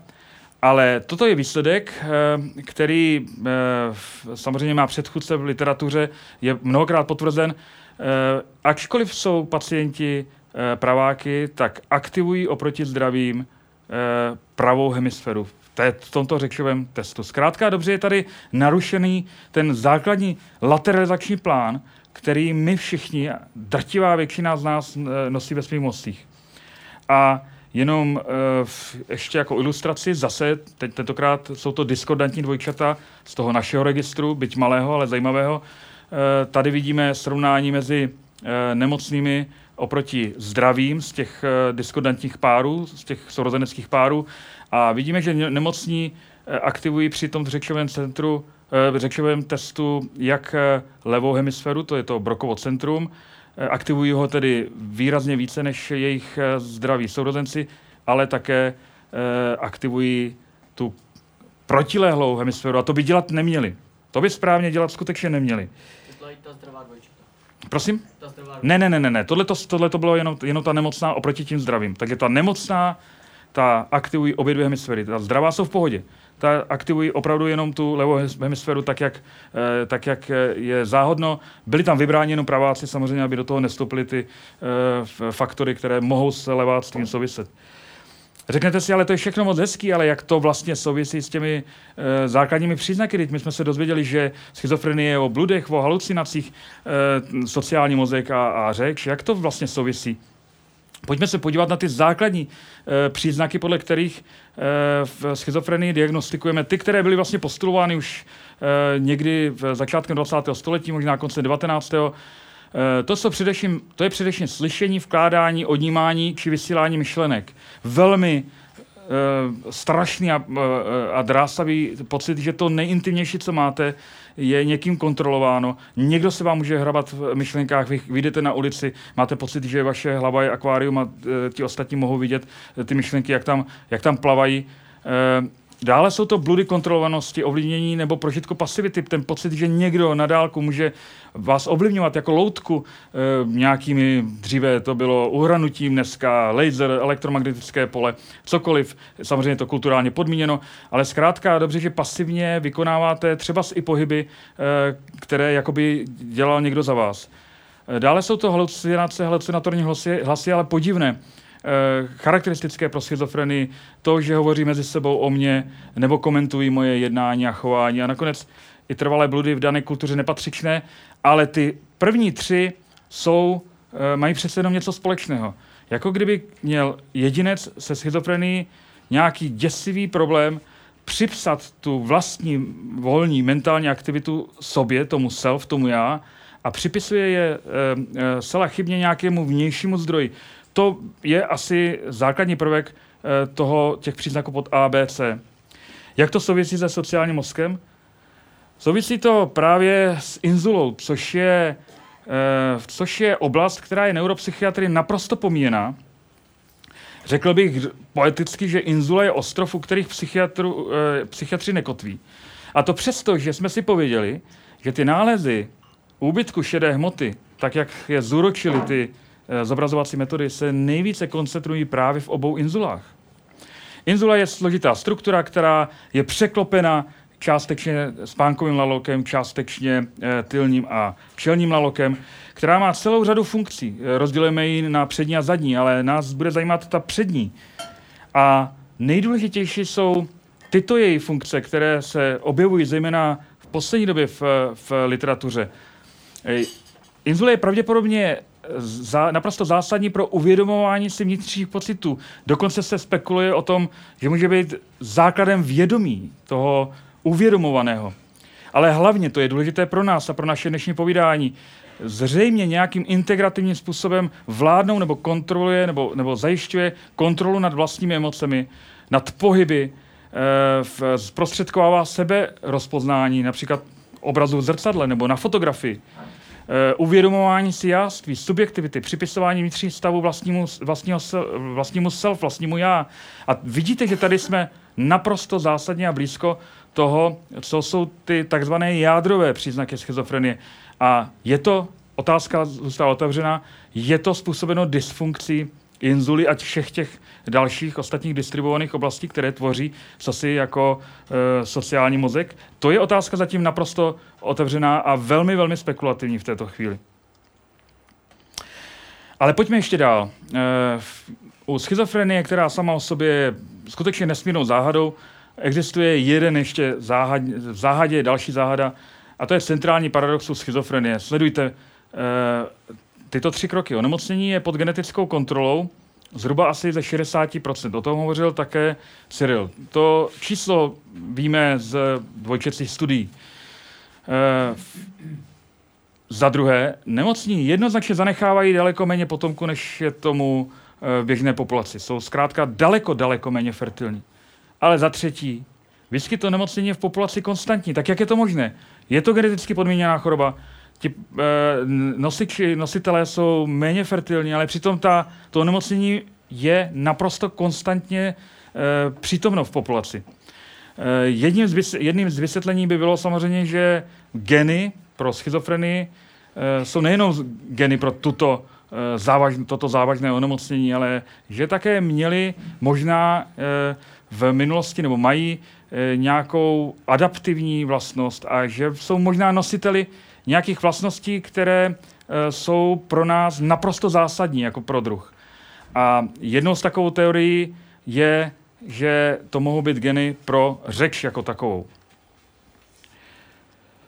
E, jestliže tedy jsou to geny pro řeč, e, které by měly být zřejmě pod e, pozitivně selekčním tlakem, tak nemůžeme skončit nikde jinde, než u velmi sexy e, genu, což je FOXP2, který prosvištěl literaturou před e, zhruba asi 8-9 lety a na začátku hvězdné kariéry tohoto genu, eh, který je na sedmém chromozomu a který je transkripčním faktorem, to znamená, že vyrábí bílkovinu, která pak řídí přepis celé řady, celé kaskády dalších genů, tak na začátku byla historie této rodiny, skotské rodiny, která je kodovaná v literatuře jako KF eh, rodina, u kterých téměř polovina eh, členů této rozsáhlé rodiny trpí velmi výraznou poruchou řeči s tím, že e, jsou, e, nejsou schopni, schopni vytvořit gramaticky správnou anglickou větu.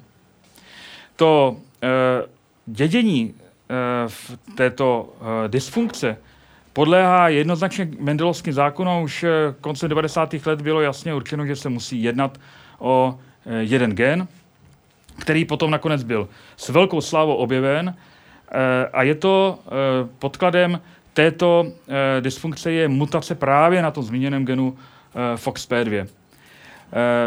Ten gen FOXP2 pravděpodobně má nějakým zásadním způsobem vliv na vývoj právě těch perisilviálních oblastí. Podívejte se, jakým způsobem, a na vývoj řečových oblastí, podívejte se, jakým způsobem aktivují postižení, postižení z té rozsáhlé rodiny Eh, v porovnání s nepostiženými eh, právě v testu verbální fluence. Eh, jak vidíte, nepostižení zcela běžně a správně aktivují Brokovo centrum, zejména v levé hemisféře, zatímco postižení při tomto řečovém testu aktivují kde co. Je ta aktivace je disperzní a naprosto neuchopitelná a ten projev toho celého je jsou pak naprosto gramaticky nesprávné věty, které nemají hlavu ani patu. E, to, co je zajímavé, je, že transkripční faktor, transkripční, nebo geny pro transkripční faktory jsou obvykle evolučně hrozně konzervativní, protože právě oni jsou těmi úzkými hrdly lahve, který ovlivňuje celou širokou paletu zase dalších genů. A proto si ta příroda dává sakra bacha, aby e, se tady neobjevily nějaké jako zvlášť velké novinky. Eh, stejné je tomu taky u Fox P2, ten je velmi konzervativní, od myší až po, eh, až po primáty a po nás, až na dvě výjimky, dvě změny oproti primátům, které navíc ještě se zafixovaly v populaci velmi, velmi nedávno. Odhaduje se, že zhruba asi před 200 tisíci lety. Eh, ono to tak asi nebude, tohle to je starší slide, protože se nakonec ukázalo z tohoto nesmírně zajímavého výzkumu, kdy se získávala DNA z kostí Eh, z několika neandertálských nalezích, zejména v Chorvatsku, že tyhle ty dvě změny mají už neandertálci a tudíž musela, musela ta změna nastat eh, někde v období asi před 500 eh, tisíci lety, ještě předtím, než se ten společný předek nás, homo sapiens sapiens a neandertálců, takto rozkšleně rozdělil. Zpátky, pojďme se ještě zpátky podívat do, zase trošku do naší dílny v Psychiatrickém centru Praha. E, naše geny, naše genomy jsou rozdílné, tak jak tady sedíme. A drtivá většina těch rozdílů je dána velmi drobonkými změnami, které nazýváme jednonukleotidové polymorfizmy. Zkrátka dobře, ta, ty písmenka, ty v uvozovkách abecedy, ty nukleotidy můžou být e, změněny v některé oblasti a můžeme tam mít e, já jiné písmenko než kdokoliv jiný, může být nosičem pro obě dvě změněné písmenka. A to vytváří takovou genetickou diverzitu, e, kterou, kterou pozorujeme v lidské populaci.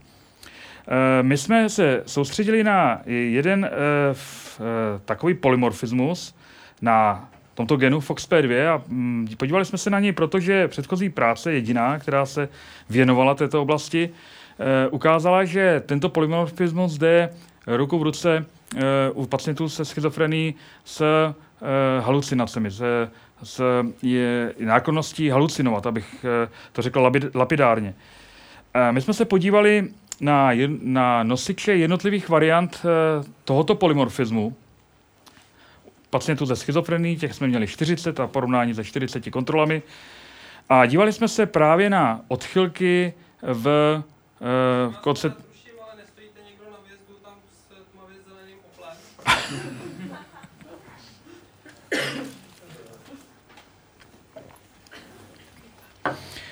Takže jsme se dívali na ubytek šedé hmoty uh, v, u nosičů jednotlivých variant a zjistili jsme, že Eh, nosiči jedné z těch variant, schizofrenní nosiči jedné z těch variant, se oproti všem ostatním lišili v obrovském úbytku šedé hmoty. Eh, já zobrazovací metody dělám přece jenom nějaký pátek, ale nikdy se neviděl tak obrovské a robustní eh, rozdíly, jako v tomto případě. A podívejte se, ty rozdíly jsou koncentrovány zase do těch našich důvěrně známých oblastí a nejlépe to asi vynikne na tomto obrázku eh, v porovnání s těmi metaanalýzami, které ukazují, jak to tedy chodí u pacientů ze schizofrení, kde je ten ubytek obecně. Jsou to obrovské ubytky s naprostým maximem právě v obou straně inzule, v tom ostrůvku, plus v řečových oblastech, jak v tom Brokově, tak v Vernikově centru, eh, tak ještě v celé řadě dalších oblastí eh, frontálního temporálního lolko ve smysle přilehajících právě na tu oblast Silviovy rýhy. A vy si asi řeknete, jak je ale možné, že vlastně jsou nějakým způsobem takhle díky jednomu polymorfismu e, e, zasaženy nebo postiženy takové poměrně odlehlé oblasti mozku, e, jako je tu v Brokovo centrum, onde Vernikovo, jinde e, zase Inzula. E, to je prostě proto, že se na mozek musíme podívat jako na přírozněnou strukturu, když vezmete prostě papír a zmačkáte ho, Eh, tak má na povrchu vrásy, které my vidíme eh, na mozku v podobě gyru, ale když matematicky jakoby rozprostřete ten mozek do plochy, což je ta práce, tak zjistíte, že všechny tyhle ty oblasti, kde mimochodem je nejvíce exprimován fo- eh, gen FOXP2 z celého mozku, jsou právě ty oblasti, které eh, leží kolem Silviovy ryhy a které právě zaujímají všechny ty oblasti, které jednak eh, vykazují největší ubytek šedé hmoty, Eh, a jednak jsou eh, spojeny se sociálním mozkem a jednak jsou spojeny s řečí. A teď si to zkusme dát všechno dohromady. Je samozřejmě velmi spekulativní hovořit o tom, že je tady nějaký konkrétní gen, jehož polymorfismus vede k tomu, že může být nějakým způsobem za přispění dalších faktorů narušena ta poměrně široce distribuovaná oblast kolem Silviový Ryhy, která je zodpovědná za jazyk, za sociální kognici a která potom nakonec může vést k tomu, čemu my arbitrárně říkáme schizofrenní onemocnění. Ale ať je to jakkoliv, myslím, že je užitečné dívat se na pacienty ze, eh, ze schizofrení jako na ty, kteří v uvozovkách za nás, za všechny platí daň za to, že jsme takovými úžasnými tvory, jakými jsme. Děkuji vám za pozornost.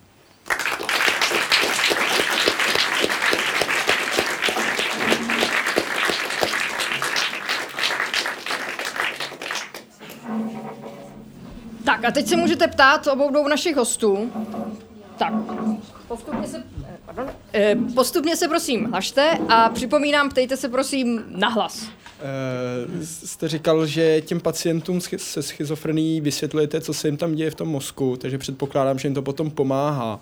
Uh, jak to, že to pomáhá? To je velice jednoduché, protože nejméně účinné jsou léky, které neužíváte ten problém u pacientů je, že když nejsou přesvědčeni o tom, k čemu je co dobré, tak nejsou ani přesvědčeni o tom, že by se měli léčit. A tím pádem léky, kterým někdo předepíše, o kterých víme z jiných situací, že fungují, nefungují, protože ten člověk nepolíká. Když mu vysvětlíme, k čemu to je, a my chceme, aby on se rozhodl sám, my nechceme ho k ničemu nutit, tak ve chvíli, kdy on to pochopí a rozhodne se je užívat, tak najednou oni začnou fungovat, protože je poliká. Čili ten, ta cesta e, působení, tý, říká se tomu psychoedukace, tomu vysvětlování, ty psychoedukace k tomu efektu je velice jednoduchá, je přes spolupráci který se zase v té hantýrce říká adherence. Když ten pacient je adherentní s léčbou, to znamená vezme ji za svou a nemusíme ho dál k ničemu nutit, protože on pochopil, k čemu to je dobrý, tak to sám užívá, tak pak už není zdaleka takový problém jako předtím. Čili ta psychoedukace vede k lepší spolupráci. Čili, čili to je o tom, aby ten člověk bral ty léky, nemá to žádný vliv na to, že když on si uvědomí, jak to funguje, Ano, tak, ano, tak ano, eh, mu to nijak nepomáhá, Ne, ne, jako ne. samo o sobě. Ne, ne, ne.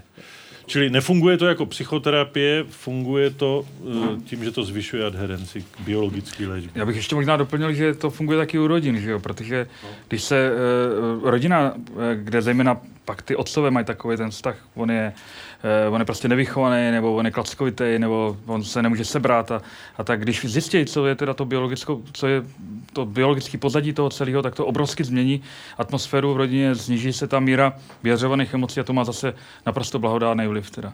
Jo, což je prokázáno už dneska 30 let, že to funguje. Si představte takový otec mačo, že jo, boxer a teď se mu narodí takový nějaký jako vlasatý autistický přemýšlivý hloubavý. On říká, to z něj vymlátím a tak a, a to dítě div nepřizabije a když si ho vezmete do práce a vysvětlíte mu, o čem to je, tak se úplně změní atmosféra v té rodině. To byla krásná přednáška a zajímalo by mě, vy jste ukazoval velice přesvědčivě spojitost mezi úbytkem mozkové hmoty v inzule a e, přítomností schizofrenie. Má to nějakou prediktivní hodnotu? Dá Nemá, se... to, to je hlavně až potom. kombinace dvou věcí, která se teď ukazuje. Jo. To, že je to zatím naprosto pole neorané, to jsem už předeslal. A to, že zkrátka dobře překvapivě ten nejvýraznější úbytek je právě v těchto zcela dříve pomíjených oblastech a z hlediska neuropsychiatrie naprosto nezajímavých dost posud, tak to je prostě fakt, který, kterýmu teď nějak musíme čelit a e, musíme si ho nějak přebrat. My jako, jako neuropsychiatři, řekněme. Existuje teda vůbec nějaký znak, který by mě... Zaprvé jsem se chtěla kdy většinou se schizofrenie objevuje, protože jsem nějak slyšela, že to je až v pubertě, že to prostě není úplně od dětství. A jestli existuje nějaký parametr, který by mě mohl říct, že pokud v rodině je třeba zátěž genetická, tak já budu schizofrenik. Tak takový parametr neexistuje a to z tohohle důvodu. A teď, jako už je pozdě, ale teď dávejme pozor. Představte si, že máte set genů, mimo jiný, polymorfismus tohoto a těch dalších, který jsem ukazoval, který se podílejí taky na funkci toho například vrátníkového systému a tak dále, který vás činí zranitelnou nebo zvyšují pravděpodobnost, že se ta porucha bude manifestovat kolem té dospělosti. A teď ona u některých nosičů tohoto setu se nemanifestuje, u jiných jo. Začíná se ukazovat, že když se podíváte třeba na Papua New Guinea, na, na Novou Guineu a Celebes a tyhle ty ostrovy a e, mapujete, jak se toto onemocnění ve 20. století, kdy bylo rozpoznáno, šířilo, kdy tyto ostrovy nebo některé části přišly do styku s civilizací poprvé v 30. letech, tak se ukazuje, že se výskyt toho onemocnění šířil od toho přístavu, kde poprvé se odstla západní civilizace, i mezi těmi domorodci směrem dál, jako kdyby to byla infekce. Přitom to ne, není infekce. Zdá se teda, že některé infekce můžou být tím faktorem, který pomůže tu, tu poruchu jakoby doklepnout a na ty rizikové geny nasednout a to dohromady teprve dá ten výsledek, který se projeví v tom fenotypu. A protože to je faktor, který vy nemůžete předvídat, tak nemůžete na základě znalosti toho setu těch genů, což dneska není zas takový problém, že když už jsou vytipovaný, tak by se dali vyšetřit a to vám svede každá genetická laboratoř, tak to, že je znáte, ještě nic neznamená, protože vy neznáte všechny ty další okolnosti, které jsou nutné k tomu, aby to k té poruše vedlo. My máme zcela teď soukromně jeden e, nález, který se e, objevil u nás a jehož autorem je profesor Horáček, kdy zjistil, že například, když e, pacienti, kteří mají vysoké protilátky proti toxoplasmóze, mají zároveň schizofrenii, tak mají mnohem větší úbytky, ale dramaticky, tak jako mluvil Filip o Fox P2, tak takhle dramatický úbytky e, šedé hmoty oproti těm, co e, tu schizofrenii nemají, nebo oproti těm, co nemají tu toxoplasmózu, jako kdyby ten, ten rizikový mozek ty infekci víc chutnal. Jestli mi rozumíte. Když ta infekce na, narazí na ten zranitelný mozek, tak ho daleko víc vyžere, než když narazí na zdravý mozek. A tyhle ty souvislosti je nutné si uvědomit ve chvíli, když sledujeme jakoukoliv proměnou a jsme zklamaný z toho, že ona na, nemá prediktivní hodnotu. Prostě ten gen sám o sobě ještě nic neznamená, jako nic neznamená ve vztahu ke košíkovi být velký. Jenom to mění tu pravděpodobnost. A ty vlivy, těch je zřejmě víc a může to být ta Sarnov medník, ta chřipková epidemie, o které jsem se zmiňoval, můžou to být paraziti jako toxoplasmoza, může to být ještě něco dalšího, co nevíme. A třeba to jsou i ty nadměrně vyjádřené emoce v rodinách. To je jako jedno. Chtěla jsem se zeptat, jestli není známo, jaké enzymy se zúčastní při likvidaci té bílé hmoty mozkové. To se, to se neví. To se skutečně neví. Eh, těch mechanismů, které jsou pravděpodobně za tím ubytkem, eh, tak je předpokládána celá řada. A asi bychom tady eh, strávili ještě tak hodinku, ale enzymy to konkrétně nejsou. Jsou to jiný patofyziologické mechanismy. To jsou složitější odbourávací mechanismy než enzymy. Že jo? Enzymy rozkládají neuropřenašeče. Máte cholinesteráza, vám rozkládá acetylcholin a takhle můžete jít e, přenašeč. A to není zajímavý. To, co vás zajímá, je, jak, e, jak se e, rozkládá ta šedá hmota. A to jsou e, jaksi vořád vyšší struktury než enzymy, zametací, zhášecí a, a zametací, který který se ty likvidaci věnují a lze si je představit jako imunitní mechanismy spíš. Kdyby to byly enzymy, tak by to byla výhra. Bylo by to naprosto perfektní, protože tím by byla otevřena uh, cesta vlastně farmakologickému ovlivnění, alespoň teoreticky, ale zatím takhle daleko skutečně nejsme. Já bych se chtěl zeptat, eh, vy jste tady mluvili vlastně o metodách léčby pomocí chemických látek a docela dlouhou dobu se k léčbě schizofrenie používal eh, elektrošoků a inzulínových šoků. Eh, vlastně ve světle těchto z těch nových objevů jsou tyhle, měly tyhle ty metody vůbec nějaký vlastně fyzikální opodstatnění? Když? No, e, měli a já uvedu jenom několik příkladů, protože zase by to bylo na dlouho. Škrtněme si inzulinové šoky, které zřejmě byly skutečně slab, slepý rameno vývoje a u nás se nikdy, v našem ústavu se nikdy nedávali, protože můj předchůdce byl jejich velkým odpůrcem a měl pravdu asi. I když jako jádro pudla je tam skryto, protože inzulin je mimochodem eh, nervový růstový faktor při vývoji mozku. Jo? Čili jako ne, nebyla to úplně stupidní myšlenka, byť to napáchalo hodně škod. Ale ty elektrokonvulze, u těch je zajímavý to, ty se podávaly nejenom u životohrožujících stavů při schizofrenii, ale i například při těžkých depresí, které byly tak těžké, že kdyby se tomu člověku nedal, tak on by se zabil, protože to, to puzení k té sebevraždě bylo takový, že mu v tom bylo těžko lze zabránit. Tak e, se ukázalo, že ty moderní léky, ať už jsou to antidepresiva u, u deprese, nebo ta moderní antipsychotika u schizofrenie, mají mimo jiné, mimochodem, vliv taky na tvorbu nových neuronů v mozku a košatění té sítě a synapsí, jako kdyby bránili tomu úbytku ty šedé hmoty. Jo? Můžete si to představit asi jako hnojivo na zahrádce, která vám chátrá, vy pohnojíte chemicky, jo? a ona se zazelená. Čili řada těchto léků vede k expresi genů pro nervový růstový faktory. A nervový růstový faktory mezi nimi teda eh, si upozaďme ten inzulín, eh, jsou hnojivem na zahrádce, který brání tomu úbytku. A to dělá taky elektrokonvulze. Prostě když tam prožene ten mozek eh, těma 110 voltama na dvě vteřiny, tak se zazelená v tom smyslu, že se skutečně exprimují gény pro nervové růstové faktory a když se to párkrát zopákne, tak to brání tomu úbytku té šedé hmoty a je to zhruba podobný jako dlouhodobá farmakologická léčba. My nevíme, jestli tohle je to pravý uspokojivý vysvětlení, ale je to odpověď na vaši otázku, jestli tato metoda má něco společného s těma moderníma rozpoznanýma chemickýma metodama, tak já říkám například toto. Dobrý den, já bych měl dvě otázky. Jedna k tomu, jak jste říkal, že ta eh, jedna třetina lidí by měla být vlastně OK, v pořádku. Eh, tak eh, jaký je ukazatel toho, že, že ta jedna třetina je vyléčená? Například u rakovin se bere třeba, že pět let, jako když se neobjeví příznaky, takže už by mohl být ten člověk zdravý.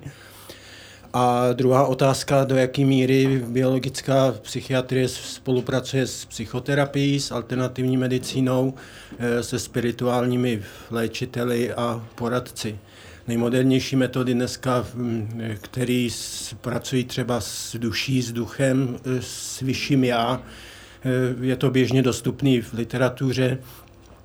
Jsou například ta metoda SRT a metoda cesty, kde se vlastně odstraňují velice poměrně teda jednoduše disharmonické energie a emoce, které jsou nahromaděny vlastně na, na duších duševně nemocných. A tak, jak já mám zkušenosti, tak například u duševně nemocných je to ta zátěž těch disharmonických energií nebo eh, těch traumat asi tak třikrát větší než u průměru populace, než u, než u 80% populace. Jo, tady jste o tom říkali, já mám tu zkušenost, nebo je to můj názor, že eh, vlastně duševně nemocní berou na sebe vlastně karmu v těch jednotlivých rodech a eh, to je, to je asi tak všechno, jestli teda můžete, a teda ještě v té souvislosti, jak, jaký máte názor eh, vlastně na psychospirituální krize, například v občanský združení Diabázis se tím zabývá. Děkuji. Tak to je těch otázek na, jako trochu moc najednou. Když se zeptáte na začátku, jakou, jaká je vztah biologický eh, psychiatrie k psychoterapii, tak musím říct, že na rozdíl od doby, kdy jsem já začínal, to je před 35 lety, kdy se skutečně psychiatři dělili na duchaře a práškaře, tak se ten e, vztah nebo to vzájemné působení nesmírně zblížilo a většina e, těch dobrých psychiatrů má obojí trénink, obojí průpravu a obojí zdatnosti. Eh, příkladem je eh, například ten tým, který jsem vám ukazoval na těch obrázcích, tak to jsou lidi, kteří jsou prominentní neurovědci v biologické psychiatrii a prakticky všichni až na nějaké výjimky mají psychoterapeutické tréninky a taky to dělají. Čili ten rozdíl se stírá už proto, že, a to je doplněk k vašemu dotazu o těch elektrokonvulzích, že některé psychoterapeutické postupy mají taky podobné měřitelné efekty. To znamená, že i slovem lze modifikovat mozek. Takže e, najednou to dělení na psychologický a biologický vlivy postrádá smyslu, protože to všechno na, končí na stejném substrátu a záleží jenom na tom, na jaký rovině ten efekt hodnotíme. Ale když si zvolíme tu e, rovinu čistě morfologicko-fyziologickou, tu biologickou, tak i na ní vidíme změny psychogenních faktorů a tedy psychoterapie. Takže e, ten vztah se nesmírně zlepšil a ten rozdíl se stírá.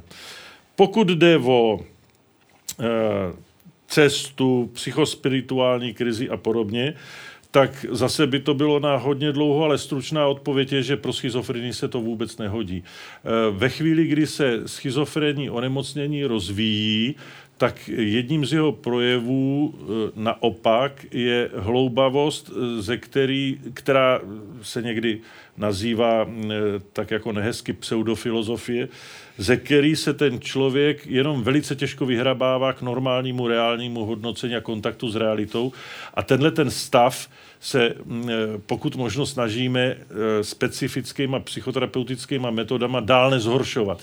Takže e, psychoterapie schizofrenie je velmi speciální, velmi úzká a velmi vzdálená od jakýchkoliv alternativních metod.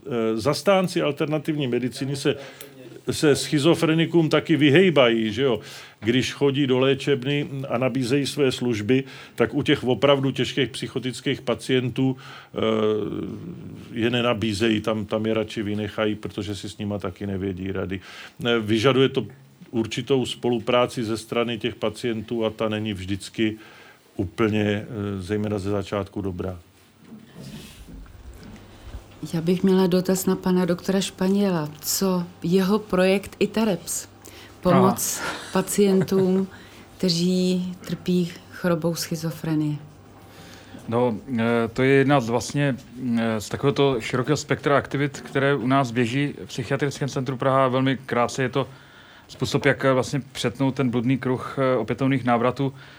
do psychiatrického špitalu. Ono to je u schizofrenie velmi závažný problém, když si vezmete, že od první epizody do tří let jako 85% nebo do čtyř let 85% těch, kteří byli diagnostikováni schizofrenii, tak se vrátí znovu a pak to jde znovu a znovu. Tak ty důsledky si dokážete představit. No a my pomocí mobilu, eh, kdy pacienti a rodinní příslušníci každý týden dostanou sms a posílají zpátky, jak se cítí de facto, tak jsme schopni, nebo systém, který je nastaven, je schopen zjistit, kdy opravdu eh, se zvyšuje výrazně riziko, že se objevuje relaps a pak je o tom eh, upozorněn, na to upozorněn lékař a Eh, ten by měl si si na schůzku nebo zavolat tomu pacientovi, zrekognoskovat terén a případně teda zvýšit léky a to skutečně funguje dobře. Eh, nejenom teda u nás, ale teď už eh, i v několika zemích světa, v Japonsku, třeba v Nizozemí a tak. A opravdu, opravdu to snižuje míru hospitalizací. VOS. Na, na duši katastrof. Eh, tak je to, je to názor, samozřejmě. Ale já osobně bych eh, stejně si myslím, že by bylo dobré jako opravdu se na schizofrenii dívat spíše víceméně jako na neurologické onemocnění. Možná, že to bude znít jako hereze, ale myslím, že to uh, ušetří spoustu nedorozumění na obou stranách. Dobrý večer, já jsem se chtěla zeptat, jestli jsou pacienti se schizofrenií nějakým způsobem uh, více náchylní podlehnout třeba sektám nebo víře nebo k něčemu takovému se upínat. Děkuju. Uh,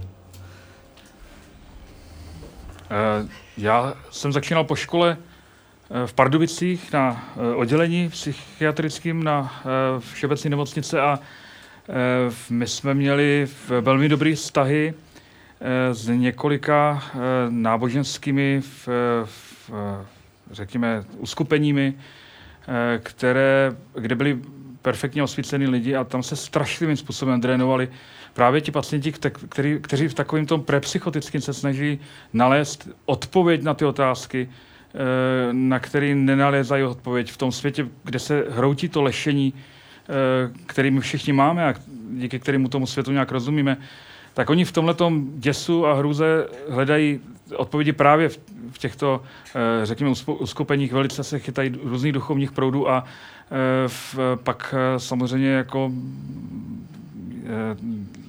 se dost často dostávají i k nám. Tím samozřejmě pro Boha nechci říct, že ti, kteří jsou hluboce věřící nebo jsou v nějakých podobných duchovních uskupeních, tak že by nutně měli blízko k duševní nemoci, absolutně ne. Je to jenom takže může eh, tady ta koncentrace takovýchto hledačů, eh, což může být předzvěst nemoci, být poměrně vysoká. Jenom pro odlehčení a k doplnění toho, co říká Filip, já mám kamaráda nějakého Jorama Baraka a to je psychiatr v Izraeli. A on je takový hodně sekularizovaný, to znamená není věřící a slouží tam jako takový docela známý psychiatr. No a on je s těma ortodoxama eh, na, na kudli, protože vždycky, když se ta psychóza projeví tím, eh, tady to můžou být sekty a tam to je to, že najednou sekularizovaný žid, který div nejí vepřovou a, a je ostříhaný, tak najednou začne být eh, hloubavý, psychospirituální krize, fousatej, přestane komunikovat a dá se k ortodoxům a je hospitalizovaný tak oni tohohle Jorama Baraka eh, zostouzejí v novinách, jako že to je prostě brutální psychi- zneužití psychiatrie u lidí, kteří jsou hluboce věřící a tak dále. Ty, a ty rabíni ho takhle jako zvostouzeli v novinách.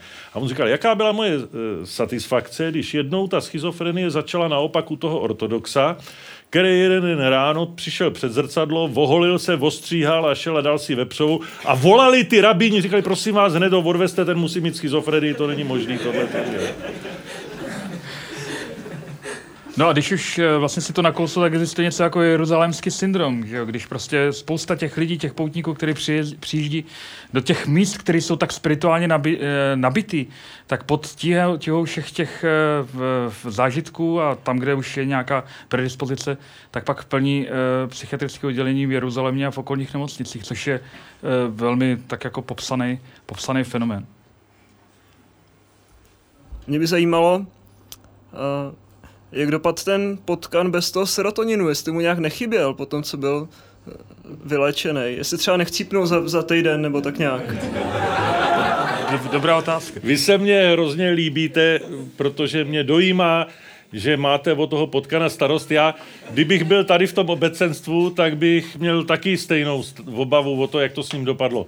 Eh, je to tak, že te, eh, ta beztryptofanová dieta je zásah naprosto neškodný, už proto, že to eh, zkouší třeba kolegyně jedna u nás na sobě, že začala s tím, že studovala tryptofanovou depleci u lidí.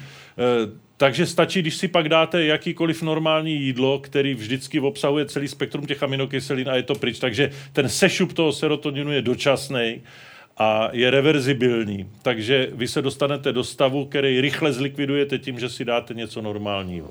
A notabene, ta, ta dieta je neuvěřitelně hnusná, takže eh, vám garantuji, že v tom nikdo nebude pokračovat díl než 24 hodin nebo 48, protože to je mix jako bílkovin, který teda eh, neobsahují tryptofán a je to děsivý. Teda. Je to jak vývar ze staré půdy. Teda. Uh, jak jsem viděl toho vyléčeného pacienta, tak to byl zřejmě nějaký starší záznam a Uh, 35 let. No, vy jste říkal, že uh, ty starší léky měly vedlejší účinky, že se ty třeba ty lidi klepali, nebo no. jim bylo nějak špatně a tenhle vypadal docela dobře, jako že, no, že no, nic nebylo. No. No. Správně, dobrý dotaz. Oni ty účinky na ty pohybové funkce, takzvaný Parkinsonský syndrom, jsou přechodný. Pokud se to nepřežene, nelečí se ten člověk moc dlouho a moc vysokýma dávkama, kdy se to promění pak v takzvaný pozdní dyskinézi a ty už jsou horší, tak, eh, tak je to reverzibilní. Čili do určitého stádia, když se ten člověk vyléčí a přestane ty léky brát, tak je pak úplně v pořádku i po této stránce. Čili to, co jsem říkal, neznamená, že by mu to zůstalo. To znamená, že když je pak zlepšený, tak může být tak zlepšený, jak jste ho viděl, to znamená včetně těch vedlejších účinků. I ty staré léky vedly někdy e, k dobrému efektu. Jo, a ještě k té lateralizaci. Eh, znamená to teda, že nepraváci mají větší šanci, že budou mít schizofrenii? No ne, tak eh, já bych to takhle úplně nepaušalizoval, ale je pravda, že mezi pacienty ze schizofrenií je jako opravdu velmi uh, vysoký procento nepraváků, nebo, nebo uh, takových těch nevyhraněných, ale v posledních pracích se dokonce ukazuje, že i leváko, ačkoliv se to dřív popíralo. Takže tam to je, tak uh, opravdu, opravdu takhle to můžete brát. Je to jestli je to vysloveně rizikový faktor, to bych se neodvážil. No a ještě uh, tady byla nějaká řeč o, schůz, o souvislosti schizofrenie a autismu, ale teda znám jednoho schizofrenika, ten má potíže i s depresema. A to, uh, jak to souvisí teda? Taky ano. Souvisí to tak, že u té uh, schizofrenie toho druhého typu, co má ty negativní příznaky, to sociální stažení, ochuzení, tak jak jsem to tu líčil, tak jeden z nich je taky deprese, a deprese se může vyskytnout v průběhu schizofrenního onemocnění v podstatě kdykoliv a mimochodem je důvodem vysoké sebevražednosti schizofreniků. Ta představa, že sebevraždy páchají pouze depresivní, je milná. Sebevražednost u schizofrenie je velmi vysoká a za depresí hned druhá nejvyšší. A souvisí s tím, že se depresivní příznaky vyskytují taky u schizofreniků, ale není to příznak specifický, typický a nevyskytuje se vždycky. Ale je tam bohužel častý a ještě existuje cosi, čemu se říká komorbidita, čili společná ne- one- onemocnění, společné onemocnění dvěma různýma poruchama najednou a e, i to může být ten případ. A to se týká i komorbidity třeba se závislostma. To je vražedná kombinace schizofrenie a, a závislost na drogách. No, a pak ještě, jak byla řeč o, o tom, jak se ta nemoc udržuje v populaci. To by mohlo být i tak, že to vzniká pořád znova, ne? To musí poskytovat ještě nějakou no. jinou výhodu, že třeba příbuzný těch... No, to je to, co říkal. No. Jo, tak to se možná nějak nepostřeh, no. Tak to už je všechno radši. Já jsem teda uh, jenom jednak jsem chtěl dodat něco trošičku k těm církvím, protože vím, že jsme eh, znali takové skupiny, kterým jsme říkali lovci duší. Konkrétně pocházeli, tuším, eh, ze sekty Voda života, který přesně jako útočili vždycky na lidi, kteří byli jako na tom psychicky špatně. To je jedna věc. A druhá věc, co je zase otázka už, tak to je, eh, když byl pozorovaný ten úbytek šedý kůry mozkový, jestli taky byl pozorovaný nadbytek. Mě vždycky jako zajímá jako i ta druhá poloha, jako co by to znamenalo, nebo tak. Děkuju. No, teoreticky by to mohlo znamenat eh, zase narušení těch vyzrávacích maturačních procesů, protože maná slava, my se rodíme s nadbytkem, ale právě ta zkušenost obrušuje, eh, eliminuje ty nadbytečné synapse a vytváří z toho mozku funkční zdatný orgán a ono dochází skutečně jako kubytku šedé hmoty do někde do nějakého 12. 14. roku života, a fyziologicky. Jo? Právě s tím, s, tou, s tím jak, jak mozek vyzrává. Takže nadbytek eh, by zřejmě souvisel teda s narušením těch vývojových Nadbytek by mohl být důsledek toho nedostatečného pruningu, toho prořezávání. To je jako když neprořežete ty ovocné stromy na jaře, tak mají nadbytek větví. Ale eh, tohle to není ani tak náš problém, jako to, že v mozku, nikoli z neuronů, ale z těch pomocných tkání, které tam jsou, vznikají nádory. A to už je úplně, to je pak ten nadbytek a to je jiná story a to, to je potom taková ta neurologická topografie, kdy ten nádor se v chování a v řízení těla projeví podle toho, kde je a kde tlačí a kde dráždí nebo utiskuje nějakou strukturu a podle toho se to projevuje na venek. Takže když vám nádor tlačí na skřížení optických vláken, tak přestáváte vidět. Když vám e, tlačí někde v zadní jámě, přestáváte eh, vidět něco jiného nebo v eh, spánkovém laloku slyšet a tak dále a tak dále. Tak já bych měla dva takové drobné dotazy. Jeden je, kterýma směrama se ta farmakologie vyvíjí teď, jako v návaznosti na to poznání, jak teda se ta schizofrenie vlastně projevuje chemicky. A jestli eh, se taky rozvíjí nějaké metody, které tam nepřidávají další chemikály, ale které tu, ty léky směrují na ty anténky, kam jít mají a nesměrují je tam třeba vlivem pH, viskozity, já nevím, obalit to nějakým polymerem, co, cokoliv. Takhle. A nebo jestli se třeba nějaké jiné fyzikální metody. A pak, jak jste tam měl ta jednovaječná dvojčata, a měřil jste ty signály v tom spektru, tak u toho centrálního tam ten nárůst té koncentrace eh, byl eh, poměrně malý, ale vedle byly dva píky, které měly obrácenou intenzitu. U nemocného byl, myslím, pravej vejš, ale vej níž. A a to. Tak jestli... Tak když to vezmeme odzadu, tak autorem toho je Filip, tak ten vám uh, No, to... tak ten obrázek byl spíš ilustrační, tam šlo o to, že vlastně na celý ty populaci ten nenacetyl aspartát jako vyšel nižší skutečně v jedné oblasti mozku a ty ostatní, což je cholina kreatin, tam je schováno ještě teda další signál celý řady dalších jako sloučenin, tak tam rozdíly nebyly a taky pro, právě proto, že je to zašumlovaný. Jo. Tam eh, s tím strojem, ze kterým jsme dělali 1,5 Tesla, se nedá rozplíst úplně přesně ten signál těch ostatních. Jo. Ta spektroskopie je naprosto úžasná. Možnost, která vám umožní přímo v živé tkání měřit koncentrace některých látek, ale má to spoustu triků. A jeden z nich je právě síla toho signálu. Tudíž na těch starších strojích šel vlastně jenom ten acetylaspartát hodnotit tak, aby jako z toho něco vyšlo. Čili to, co můžete posuzovat, byl jenom ten vysoký a ty ostatní můžou být projekt, eh, projev šumu. Zatímco teďka, když už třeba na, eh, v IKEMu, se kterými léta spolupracujeme s našimi kamarády, spolupracovníky, mají tři teslový stroj, což už je zase o generaci dál, tak tam už je to potom samozřejmě úplně o něčem jiném. A pak jste se ptala, jak se vyvíjí ta farmakologie tak jednak v celé medicíně se vyvíjí směrem k takzvané personalizované medicíně, což je česky řečeno šití na míru, neboli správný lék správnému člověku ve správnou dobu a ve správné dávce, jinými slovy, na základě znalosti genetické výbavy a specifické poruchy zvolit jenom to, co zasahuje tam, kam má a neškodí to tam, kam nemá. To znamená, že lidi například s jinými gény pro odbourávání té látky by měli mít jiný dávkování, protože někdo je rychlej metabolizer, někdo je pomalej, ten pomalej by měl mít malý dávky, ten rychlej velký. A to je notabene důvod, proč když vám řekne doktor třikrát denně jednu tabletku, tak někomu to funguje a někomu ne. Krom kromě toho, že to může být špatně indikovaný.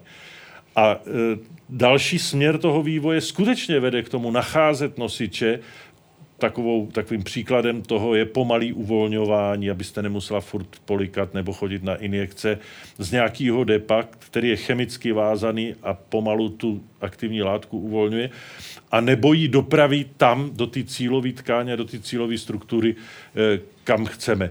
Eh, v případě psychiatrie je to ale hudba, bych řekl, ještě poměrně daleký budoucnosti, protože tomu brání ani ne tak nedostatek poznání, jako spíš hematoencefalická bariéra. Když něco spolknete, tak se to nejdřív musí dostat ze střeva do krve, pak to projede prvním bypassem, to znamená játrama, játra vám to rozložejí z poloviny nebo promění v něco jiného. A to, co se dostane do toho mozku, už je zdaleka ne to, co jste chtěla, nehledě k tomu, že ta bariéra mezi krví a mozkem je taková, že se přes ní skoro nic nedostane. To je problém, proč umírají Eh, lidi do dneška na meningitidu, protože mm, ta antibiotika se pak musí dávat v obrovských dávkách nebo strkat intratekálně do páteřního kanálu, aby tím likvorem dopluli. A to jsou problémy, které jsou prostě technického rázu, nikoli znalostního, který asi ještě chvilku bude trvat, než se překonají. Ale jinak ta, ty nanotechnologie pro tohle eh, k tomu směřují. Dobrý den. Eh, já bych se chtěl zeptat, mě zaujalo, jak jste říkal o té kombinaci teda se závislostí na drogách. Eh, protože skoro okolností znám člověka, který teda byl závislý na drogách a pak se u něj diagnostikovala schizofrenie a jeho rodina si teda myslí, že si to vyvolal jaksi těma drogama, takže jestli tohle je jaksi domněnka naprosto milná nebo není. A eh, souvisí vlastně s těmi otázka, Eh, jaksi prevence schizofrenie, jestli, jsou, jestli existují tady nějaké rizikové faktory, ať je to třeba stres nebo ty drogy, které teda eventuálně můžou eh, zvýšit pravděpodobnost toho, že se ta nemoc projeví. Děkuju. Chceš nebo můžu? Uh, když tak doplním, povídej. Jde o to, že ty drogy jsou podobný přídatný spouštěcí faktor, jako byla ta infekce, co jsem před chvíli říkal.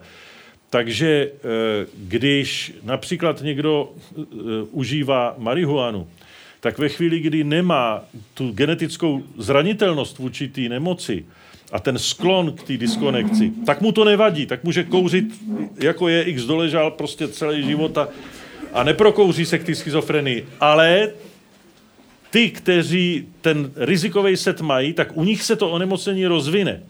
A to je důvod, proč eh, se marihuana považuje za rizikový faktor rozvoje schizofrenie a jsou práce, které prostě ukazují eh, jasně na to, že u lidí, kteří kouřejí v pubertě marihuanu, se eh, rozvine schizofrenie častěji než u srovnatelné skupiny, která nekouří marihuanu a nemá jiné podobné rizikové faktory.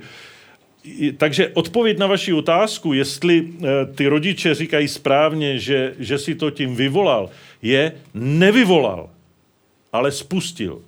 A to je veliký rozdíl. To je jako když vám řeknu, jestli si během, běháním, joggingem můžu vyvolat zápal plic. Nemůžu.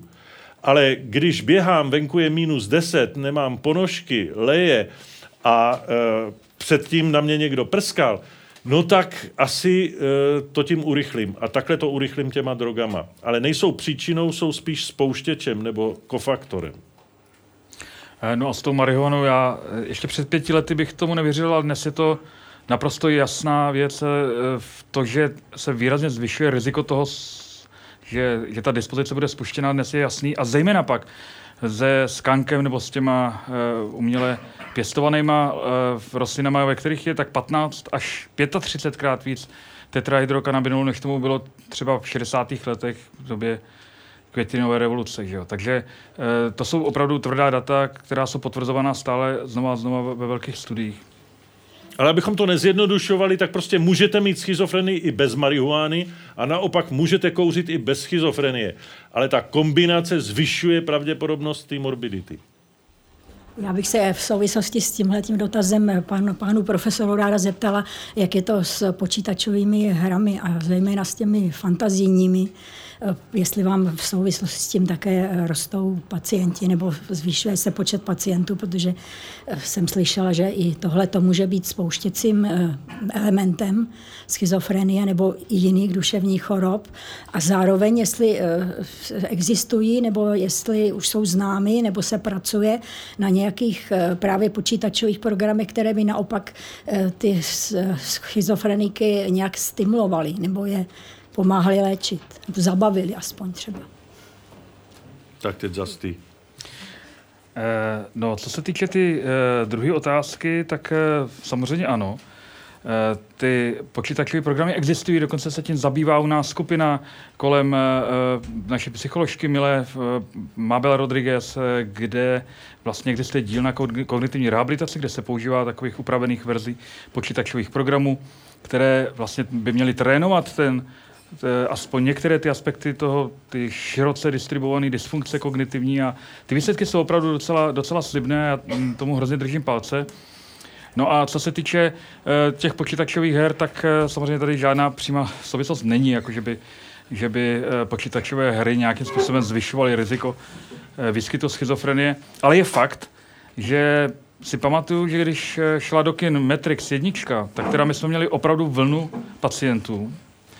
A to bylo prostě proto, že to byli lidé, kteří v tom si kráčeli v tom prepsychotickém, šli na ten film a ten, který pracoval velmi, eh, jak si dobře pamatujete, eh, tak velmi rafinovaně s realitou, nebo s dvěma rovinama reality, tak to pro ně bylo vysvětlení najednou toho, co oni prožívali. A najednou ta křehká slupka e, praskla a my jsme opravdu v těch prvních týdnech měli tři pacienty, kteří prostě byli na premiéře a tam jim to jako doklaplo. Ale to samozřejmě je trošku z jiného, z jiného soudku. Mohli by žalovat tvůrce. No, No, ale jinak, eh, když jsme u tohohle toho, tak eh, ona ta zkušenost klinická, kterou třeba Filip má s Matrix a já z úsvitu své kariéry eh, mám s něčím, co teď řeknu, ale musím předeslat, by neměla vést ke generalizacím. Čili to, co teď řeknu, taky by nemělo být ze všeobecněno tak jako eh, po Matrix se objevilo pár pacientů, tak my jsme zase měli vysokou uh, kumulaci schizofreniků z Matfis. Že? jo. Uh, a...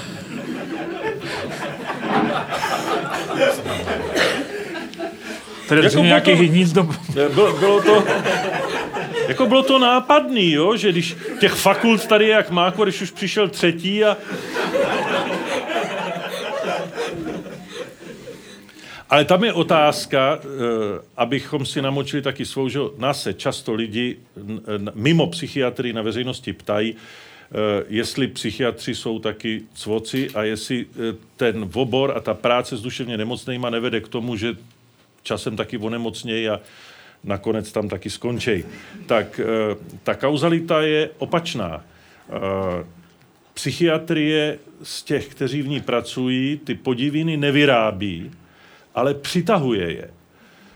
Takže ta vyšší denzita podivínu mezi psychiatrama je daná tím, že ty podivíni se tam víc hrnou do toho oboru v domění, že, že jim to třeba pomůže. A pak je to zklamání, že, že si nepomůžou a zvyšují tu statistiku. A to vlastně by se dalo v této souvislosti připomenout eh, historii pana Lukeše, že jo, psychiatra v Horních Beškovicích, který psal posledně takový ty naprosto šílený, onemocněl a psal takový ty naprosto šílený eh, knihy a eh, on nastoupil do Beřkovic a to byl tehdy první dokumentovaný útěk psychiatra z uzavřeného psychiatrického oddělení. Protože on odtatud zmizel a asi měsíc o ně nebylo vidu ani slychu. To byl ten, co napsal tu operu? Úderka? No, no, no, no, to je ono, to je ono. To... Napsal operu Úderka, tak jsme kdysi vydali a pak se rozhodl, že bude psát pokračování známých oper, například e, Prodané nevěsty, která pokračovala tím, že hm, ta Mařenka potom začala šlapat chodník a ten Jeníček, Jeníček skončil na protialkoholním oddělení. A, a, a v té inscenaci Kecala mělo, mělo zabít hořící letadlo, které mělo spadnout do, do jeviště a tak dále. Eh, napsal parafrázi na uh, Labutí jezero, jmenovalo se to Želví jezero a probíhalo to v pomalém tempu. Já se chci zeptat, vy jste eh, řekl tak mezi řečí o té marihuaně, že v případě, že to jakoby začne se užívat v pubertálním věku, takže se chci zeptat, jestli případně teda se snižuje to, snižuje to riziko v případě už nějaké dospělosti. A s tím souvisící otázka, vy jste tady řekli různé termíny jako začínající dospělost, nebo early, já nevím, jak to přesně bylo přeloženo, tak eh, jak vlastně psychiatrie bere tu dospělost, kdy jakoby začíná, kdy končí a tak? Eh, ten, eh, ten věk, kdy se ukázalo, že je zvýšený riziko, je 16 let, to, to prokázali britské studie v Londýně, v Jižním Londýně, pokud si dobře vzpomínám, takže opravdu pokud se začne s marihuanou před 16 rokem, tak tam je to opravdu, to, to riziko je statisticky výrazně vyšší. Jo. A jestli e, psychiatrie má nějakou jako jinou e, věkovou hranici, no tak jako dospělo z 18 až 21 let zhruba, tak jak je to v legislativách, anebo e, tak, tak to bereme a ten e, výskyt schizofrenie je opravdu někde, opravdu těsně před tou dovršenou dospělostí, to, to maximum kolem toho 20. 21. roku u mužů a u žen je to trošku teda později, malinko o tři roky. A někteří zůstáváme dětmi až do smrti, že jo? A jinak k, k upřesnění, uh, vy jste se ptala taky mimochodem na to, jestli se to s věkem to riziko nějak snižuje, tak ano, snižuje. Až na malou výjimku u žen, kde je přece jenom ještě takový další vyšší výskyt kolem 40. 45. roku, protože zase jde o uh, hormonální změny, pravděpodobně ztrátu toho ochranného faktoru estrogenu. A to už bychom se dostávali někam jinam. Ten pík je daleko menší než teda ten velký, který, který je někde na Prahu té dospělosti. Já mám teda mm, taky dotaz. Mě by zajímalo, eh, kdy se zhruba ta schizofrenie diagnostikuje, jestli už to děláte u malých dětí, nebo jak jste zmiňovali ty testy o N, jestli ten čtvrtý rok je teda nějaký signifikantní předěl? E, to je, e, abych to uvedl na pravou míru, to byl jenom test na takzvanou teorii mysli, na to, jestli to dítě teda si už umí vytvořit tu teorii nebo ne ale to nic neříká o tom, jestli budeme nebo nebudeme mít schizofrenii absolutně.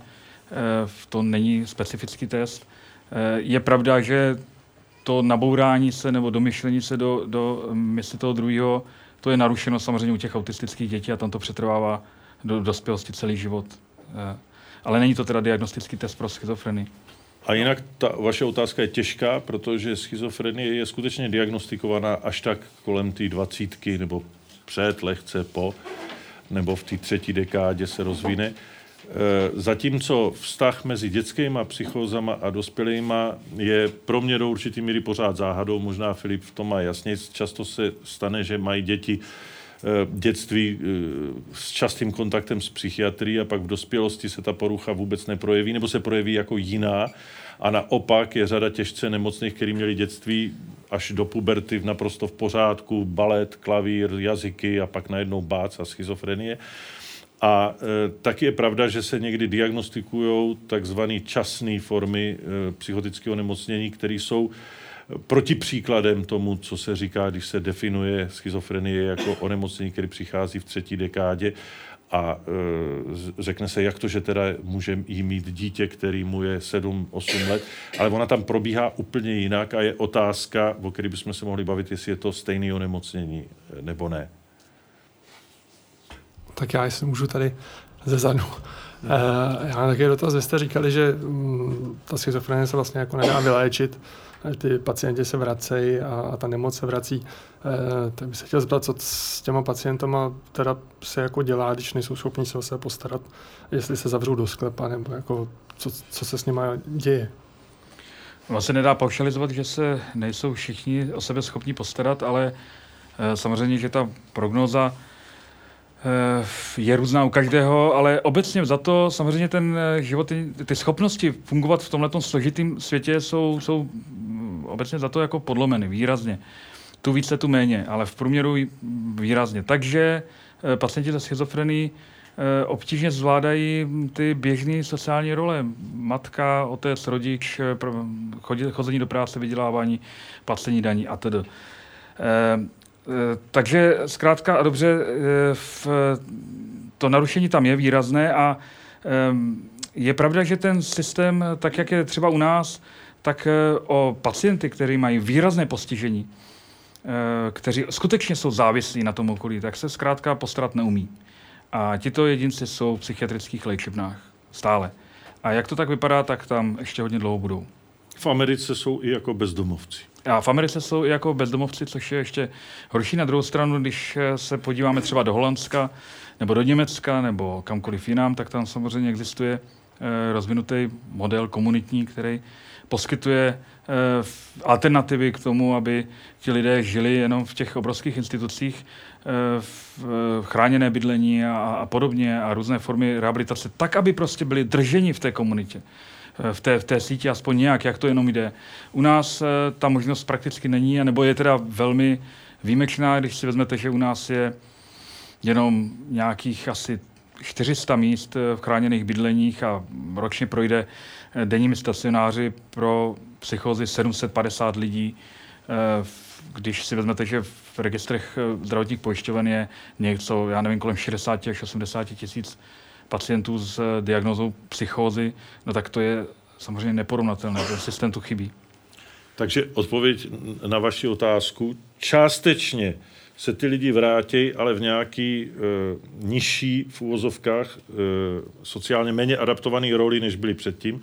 Částečně to upufrují rodiny, že se o ně starají potomci nebo rodiče nebo to. Částečně jsou zachycený e, chráněnýma podmínkama, jako jsou chráněná bydlení, chráněný dílny, to, o čem mluví Filip, ta komunitní péče, která je tady v zárodcích, ale je tu mnoho entuziastů, kteří se jí věnují a pěstují částečně skončí v léčebnách na těch chronických pavilonech a e, částečně už i tady pomalu se propadávají na to dno, kdy se o ně nikdo nestará, ale ta proporce je naštěstí velice malá, čili největší proporce je po léčebnách a v rodinách. A ještě ke všemu, ne všichni takhle jako skončí, aby, abychom jako Eh, pro pořádek eh, nevyvolávali nějaký buď eh, pesimistický nebo příliš optimistický nálady. Jak říkám, zhruba ta prognoza je třetina, třetina, třetina. Já bych si chtěla zeptat, jaké preventivní zásady byste poradili člověku, který je třeba geneticky ohrožen schizofrenií? To je častá a zároveň těžká otázka, protože prevence u duševních chorob vůbec je jenom velmi obecná. Ale u schizofrenie například to je negativně vymez, negativní vymezení. Například se skutečně vystříhat e, závislostem, hlavně na halucinogenech, na marihuáně, ale i na alkoholu a na všem, co by mohlo spouštět jako ten spouštěč. Pak by to při hlubší znalosti těch souvislostí s e, infekcema a ten čas ještě úplně nenastal, eh, by bylo vystříhat se teda té infekci, která nasedá na ten terén a, a vede k tomu spouštění, či to je spekulativní. No a potom preventivní opatření spočívají až už pak v té sekundární prevenci, jakmile se cokoliv vyskytne, tak to rychle, včas a intenzivně léčit a nenechat to rozbujet a rozvinout po nějakých e, duchařích, který spozdějí nástup účinný léčby. Jo. Jestli nesouhlasíš, tak se vozví. Ne, ne naopak, souhlasím. Velmi.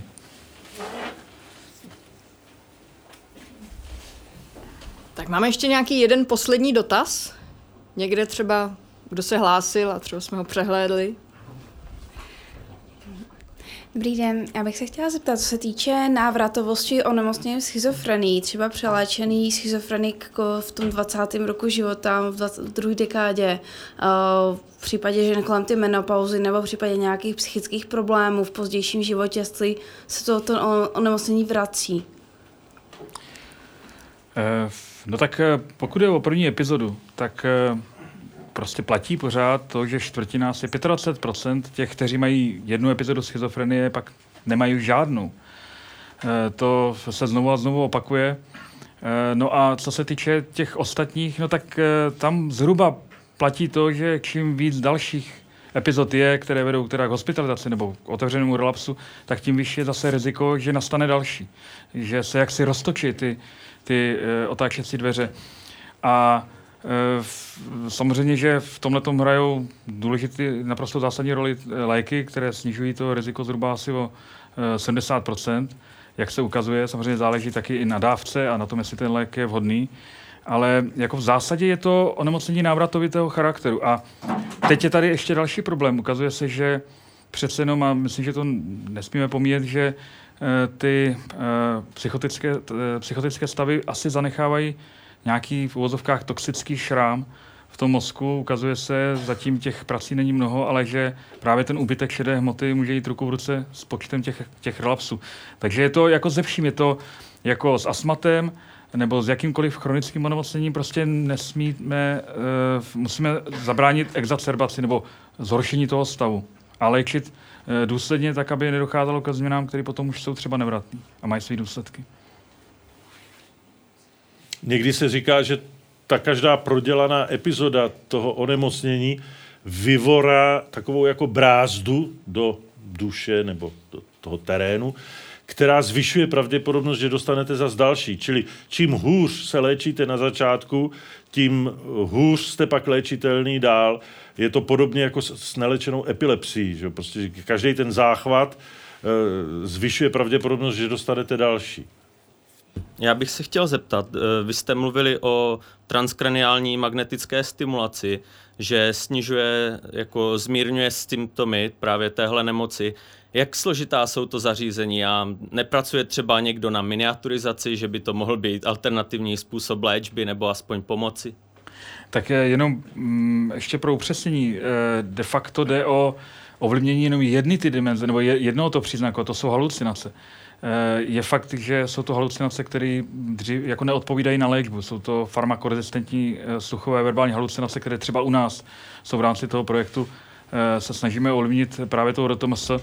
No a co se týče miniaturizace, no já nevím, jsou to teda čtyři obrovské kondenzátory, které si vezmou během setiny vteřiny asi dvojnásobek příkonu Prahy.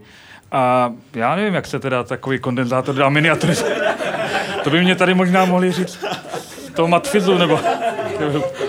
Mě to je jenom to... zajímalo, jak je to složité, jestli tam není Ono to vlastně cesta. moc není, ne, ne, ne, opravdu kondenzátory, cívka, ve který se budí prostě půzný magnetický pole. Ale vejde se to do malé komůrky, která je to jako jo, to polovina zase, tohohle eh, s pohodou. To je, to Taková je klímoška. No, no.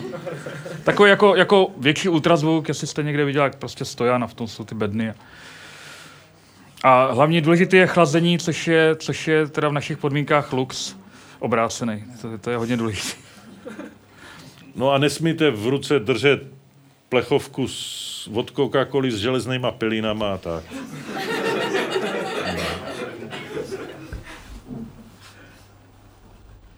Tak ještě tamhle jsem viděl jeden dotaz. Tak Ještě jenom uh, bych se chtěl zeptat, uh, tady, tady už to bylo možná i trochu zmíněný, nějaký ty programy, uh, vlastně nějaký ty terapie na tom počítači. Když my vlastně víme, uh, kde, kde v tom centru, třeba to, to Brokovo centrum, kde, kde je největší ten úbytek té hmoty, tak jestli existují třeba nějaké terapie na, na bázi mm, testů nebo úkolů pro toho pacienta, který by uh, protrénovávali tuhle tu poškozenou oblast, protože uh, vlastně, když my trénujeme jakoukoliv část mozku, ať třeba matematickou nebo eh, jazykovou, tak vlastně eh, zvyšujeme výkon toho, toho nějak, co máme. Takže kdyby my jsme u těch, pacientů našli eh, našli jakoby nějaký um, úkoly, který by trénovali neustále vytrvalé tu, tu oblast, tak jestli by, by bylo možné třeba po několika měsících najít, najít zlepšení, jestli už existují nějaké takovéhle metody. No tak ona je to správná, ale trošku mechanistická představa, asi by to tak mělo fungovat, taky se to nakonec tak eh, snaží, snažíme dělat, nebo snaží různá centra dělat, ale konkrétně k tyhle, ty vaši, k tyhle ty představy, že bychom trénovali jedno konkrétní centrum v mozku, eh, překvapím vás, ale skutečně to je možný. A dělá to eh, například paní doktorka Kopřivá u nás v souvislosti s biofeedbackem, kdy já bych si nerad pouštěl teda do podrobností, ale zkrátka biofeedback ten asi znáte, Eh, to jsou ty slavné alfa vlny a držíte nějaký míček, eh, když zkrátka dobře eh, jste v tom alfa stavu, tak je na středu obrazovky a posledně se naučíte jakoby si přivodit ty stavy. A on existuje, přišel to z Itálie, v, v, od jedné skupiny a existuje možnost, jak vlastně takovýmhle způsobem v uvozovkách trénovat jakoukoliv oblast mozku a ten zpět, tu zpětnou vázvu máte skrze vlastně elektrofyziologické metody, skrze EEG, Loretu, který vám ukazuje přesně jako proudový density nebo zprostředkování aktivitu v které oblasti, tak je takovýmhle způsobem, jako třeba hlídání nějakého toho míčku na obrazovce, tak skutečně můžete třeba trénovat třeba to přední cingulum a tak. Jo. A je to úplně uh, plenkách eh, zatím úplně na začátku, ale rozhodně to je teda, jak všichni cítíme, asi zajímavý a slibný směr, který stojí za to se vydat. Takže... Do, dokonce zrovna u nás se to docela dobře rozjelo, jenomže dotyčná paní doktorka odešla na mateřskou a výzkum se zastavil. Tak, jak to tak bývá To je taky, to je biofeedback na druhou. Ale jak, ale jak ji znám, její persistenci, tak jakmile se vrátí, ba dokonce ne teďka přikojení, tak pokračuje aspoň teoreticky a rozhodně se do toho vrhne a dotáhne to. Ona jako na, má tah na branku.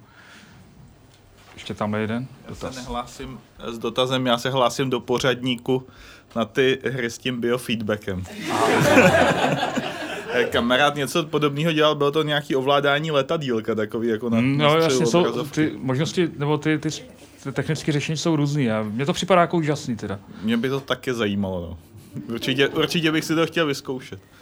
Tady máte odpověď na souvislost mezi počítači a schizofrenií. Tak mě by jenom uh, zajímalo, jestli uh, schizofrenie může být nějakým způsobem i umělecky uh, tvořivá. Uh... Výborná otázka. Ano. A dokonce uh, to je ještě zamotanější, než si myslíte. Jak říkal Filip, že to je jakási daň za jazyk, tak zřejmě je to i daň za tvořivost, za neotřele kreativní, za způsob dívat se na věci neobvyklým úhlem. Když se to přežene, tak už pak je to nemoc. A když se to nepřežene, tak to může výst jako k vysoké kreativitě. A je to dokázáno několika studiemi, z nich takové ty nejznámější dělal Uh, Carlson, jiný než tenhle ten, uh, genetik na Islandu. Island je taková genetická laboratoř, protože ta populace je poměrně uzavřená a dobře zmapovaná, už taky vzhledem k tomu, jak se jmenujou, tak oni vlastně už v těch jménech můžete vystupovat, jak jsou si příbuzní, že jo? Takže eh, Carlson publikoval studii, ve které se ukázalo, že když porovnal příbuzný pacientů se schizofrenií eh, s příbuznýma kontrolních osob, eh, co do výskytu básníků, eh, eh, lidí citovaných v Who is Who a kreativců různého typu, který tam namenoval, tak ten výskyt byl mezi příbuznýma schizofreniků významně vyšší, než v takzvané normální populaci, že jo, která je šedivá, embičko, chatu, dvě děti a od 6 do dvou. Kdežto ty, eh, ty neotřele myslící to dotáhli na básníky a spisovatele a malíře a tak. Čili ta souvislost je v tom, že se někde v příbuzenstvu schizofreniku potulují geny, a to je mimochodem příspěvek k té předchozí diskusi, k čemu takový gen může být dobrý, který jsou zřejmě dobrý k tvůrčímu myšlení, který nachází neobvyklý řešení. Tak večer nám utekl velmi rychle, tak dovolte mi, abych nejprve poděkovala našim hostům za eh, zajímavé vyprávění a eh, trpělivost při eh, našich otázkách. Pan profesor Cyril Hešel, děkujeme.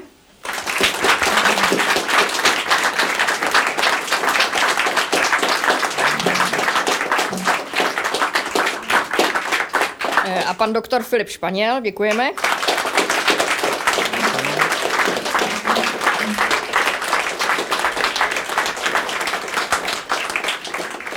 A dovolte mi ještě stručně vás pozvat na příští Science Cafe, které bude v říjnu, opět druhé úterý v měsíci, tady v kavárně Potrvá. Eh, hovořit budeme o radiofyzice s panem profesorem Novotným a zároveň vás zvu už i na listopadové Science Cafe, která budou mimořádně dvě. Eh, jedno bude už 2. listopadu v rámci týdne vědy a techniky eh, a bude se zabývat meteorologií a to druhé o týden později, to standardní, eh, což vychází na 9. listopadu, tak eh, to se bude věnovat eh, klimatickým jevům. Všechny pozvánky a informace najdete na našich webových stránkách, kde mimo jiné najdete také rozhovory s oběma našimi hosty, které nám poskytli před dnešním Science Cafe, takže tam ještě můžete si nějaké informace dohledat. A připomínám, že záznam dnešního Science Cafe najdete v Českém rozhlase Leonardo a bude poté také k dispozici ke stažení na stránkách stránkách eh, Českého rozhlasu Leonardo. Eh, děkuji vám za vaše otázky, děkuji za to, že jste přišli a přeji vám příjemný zbytek večera. Děkuji.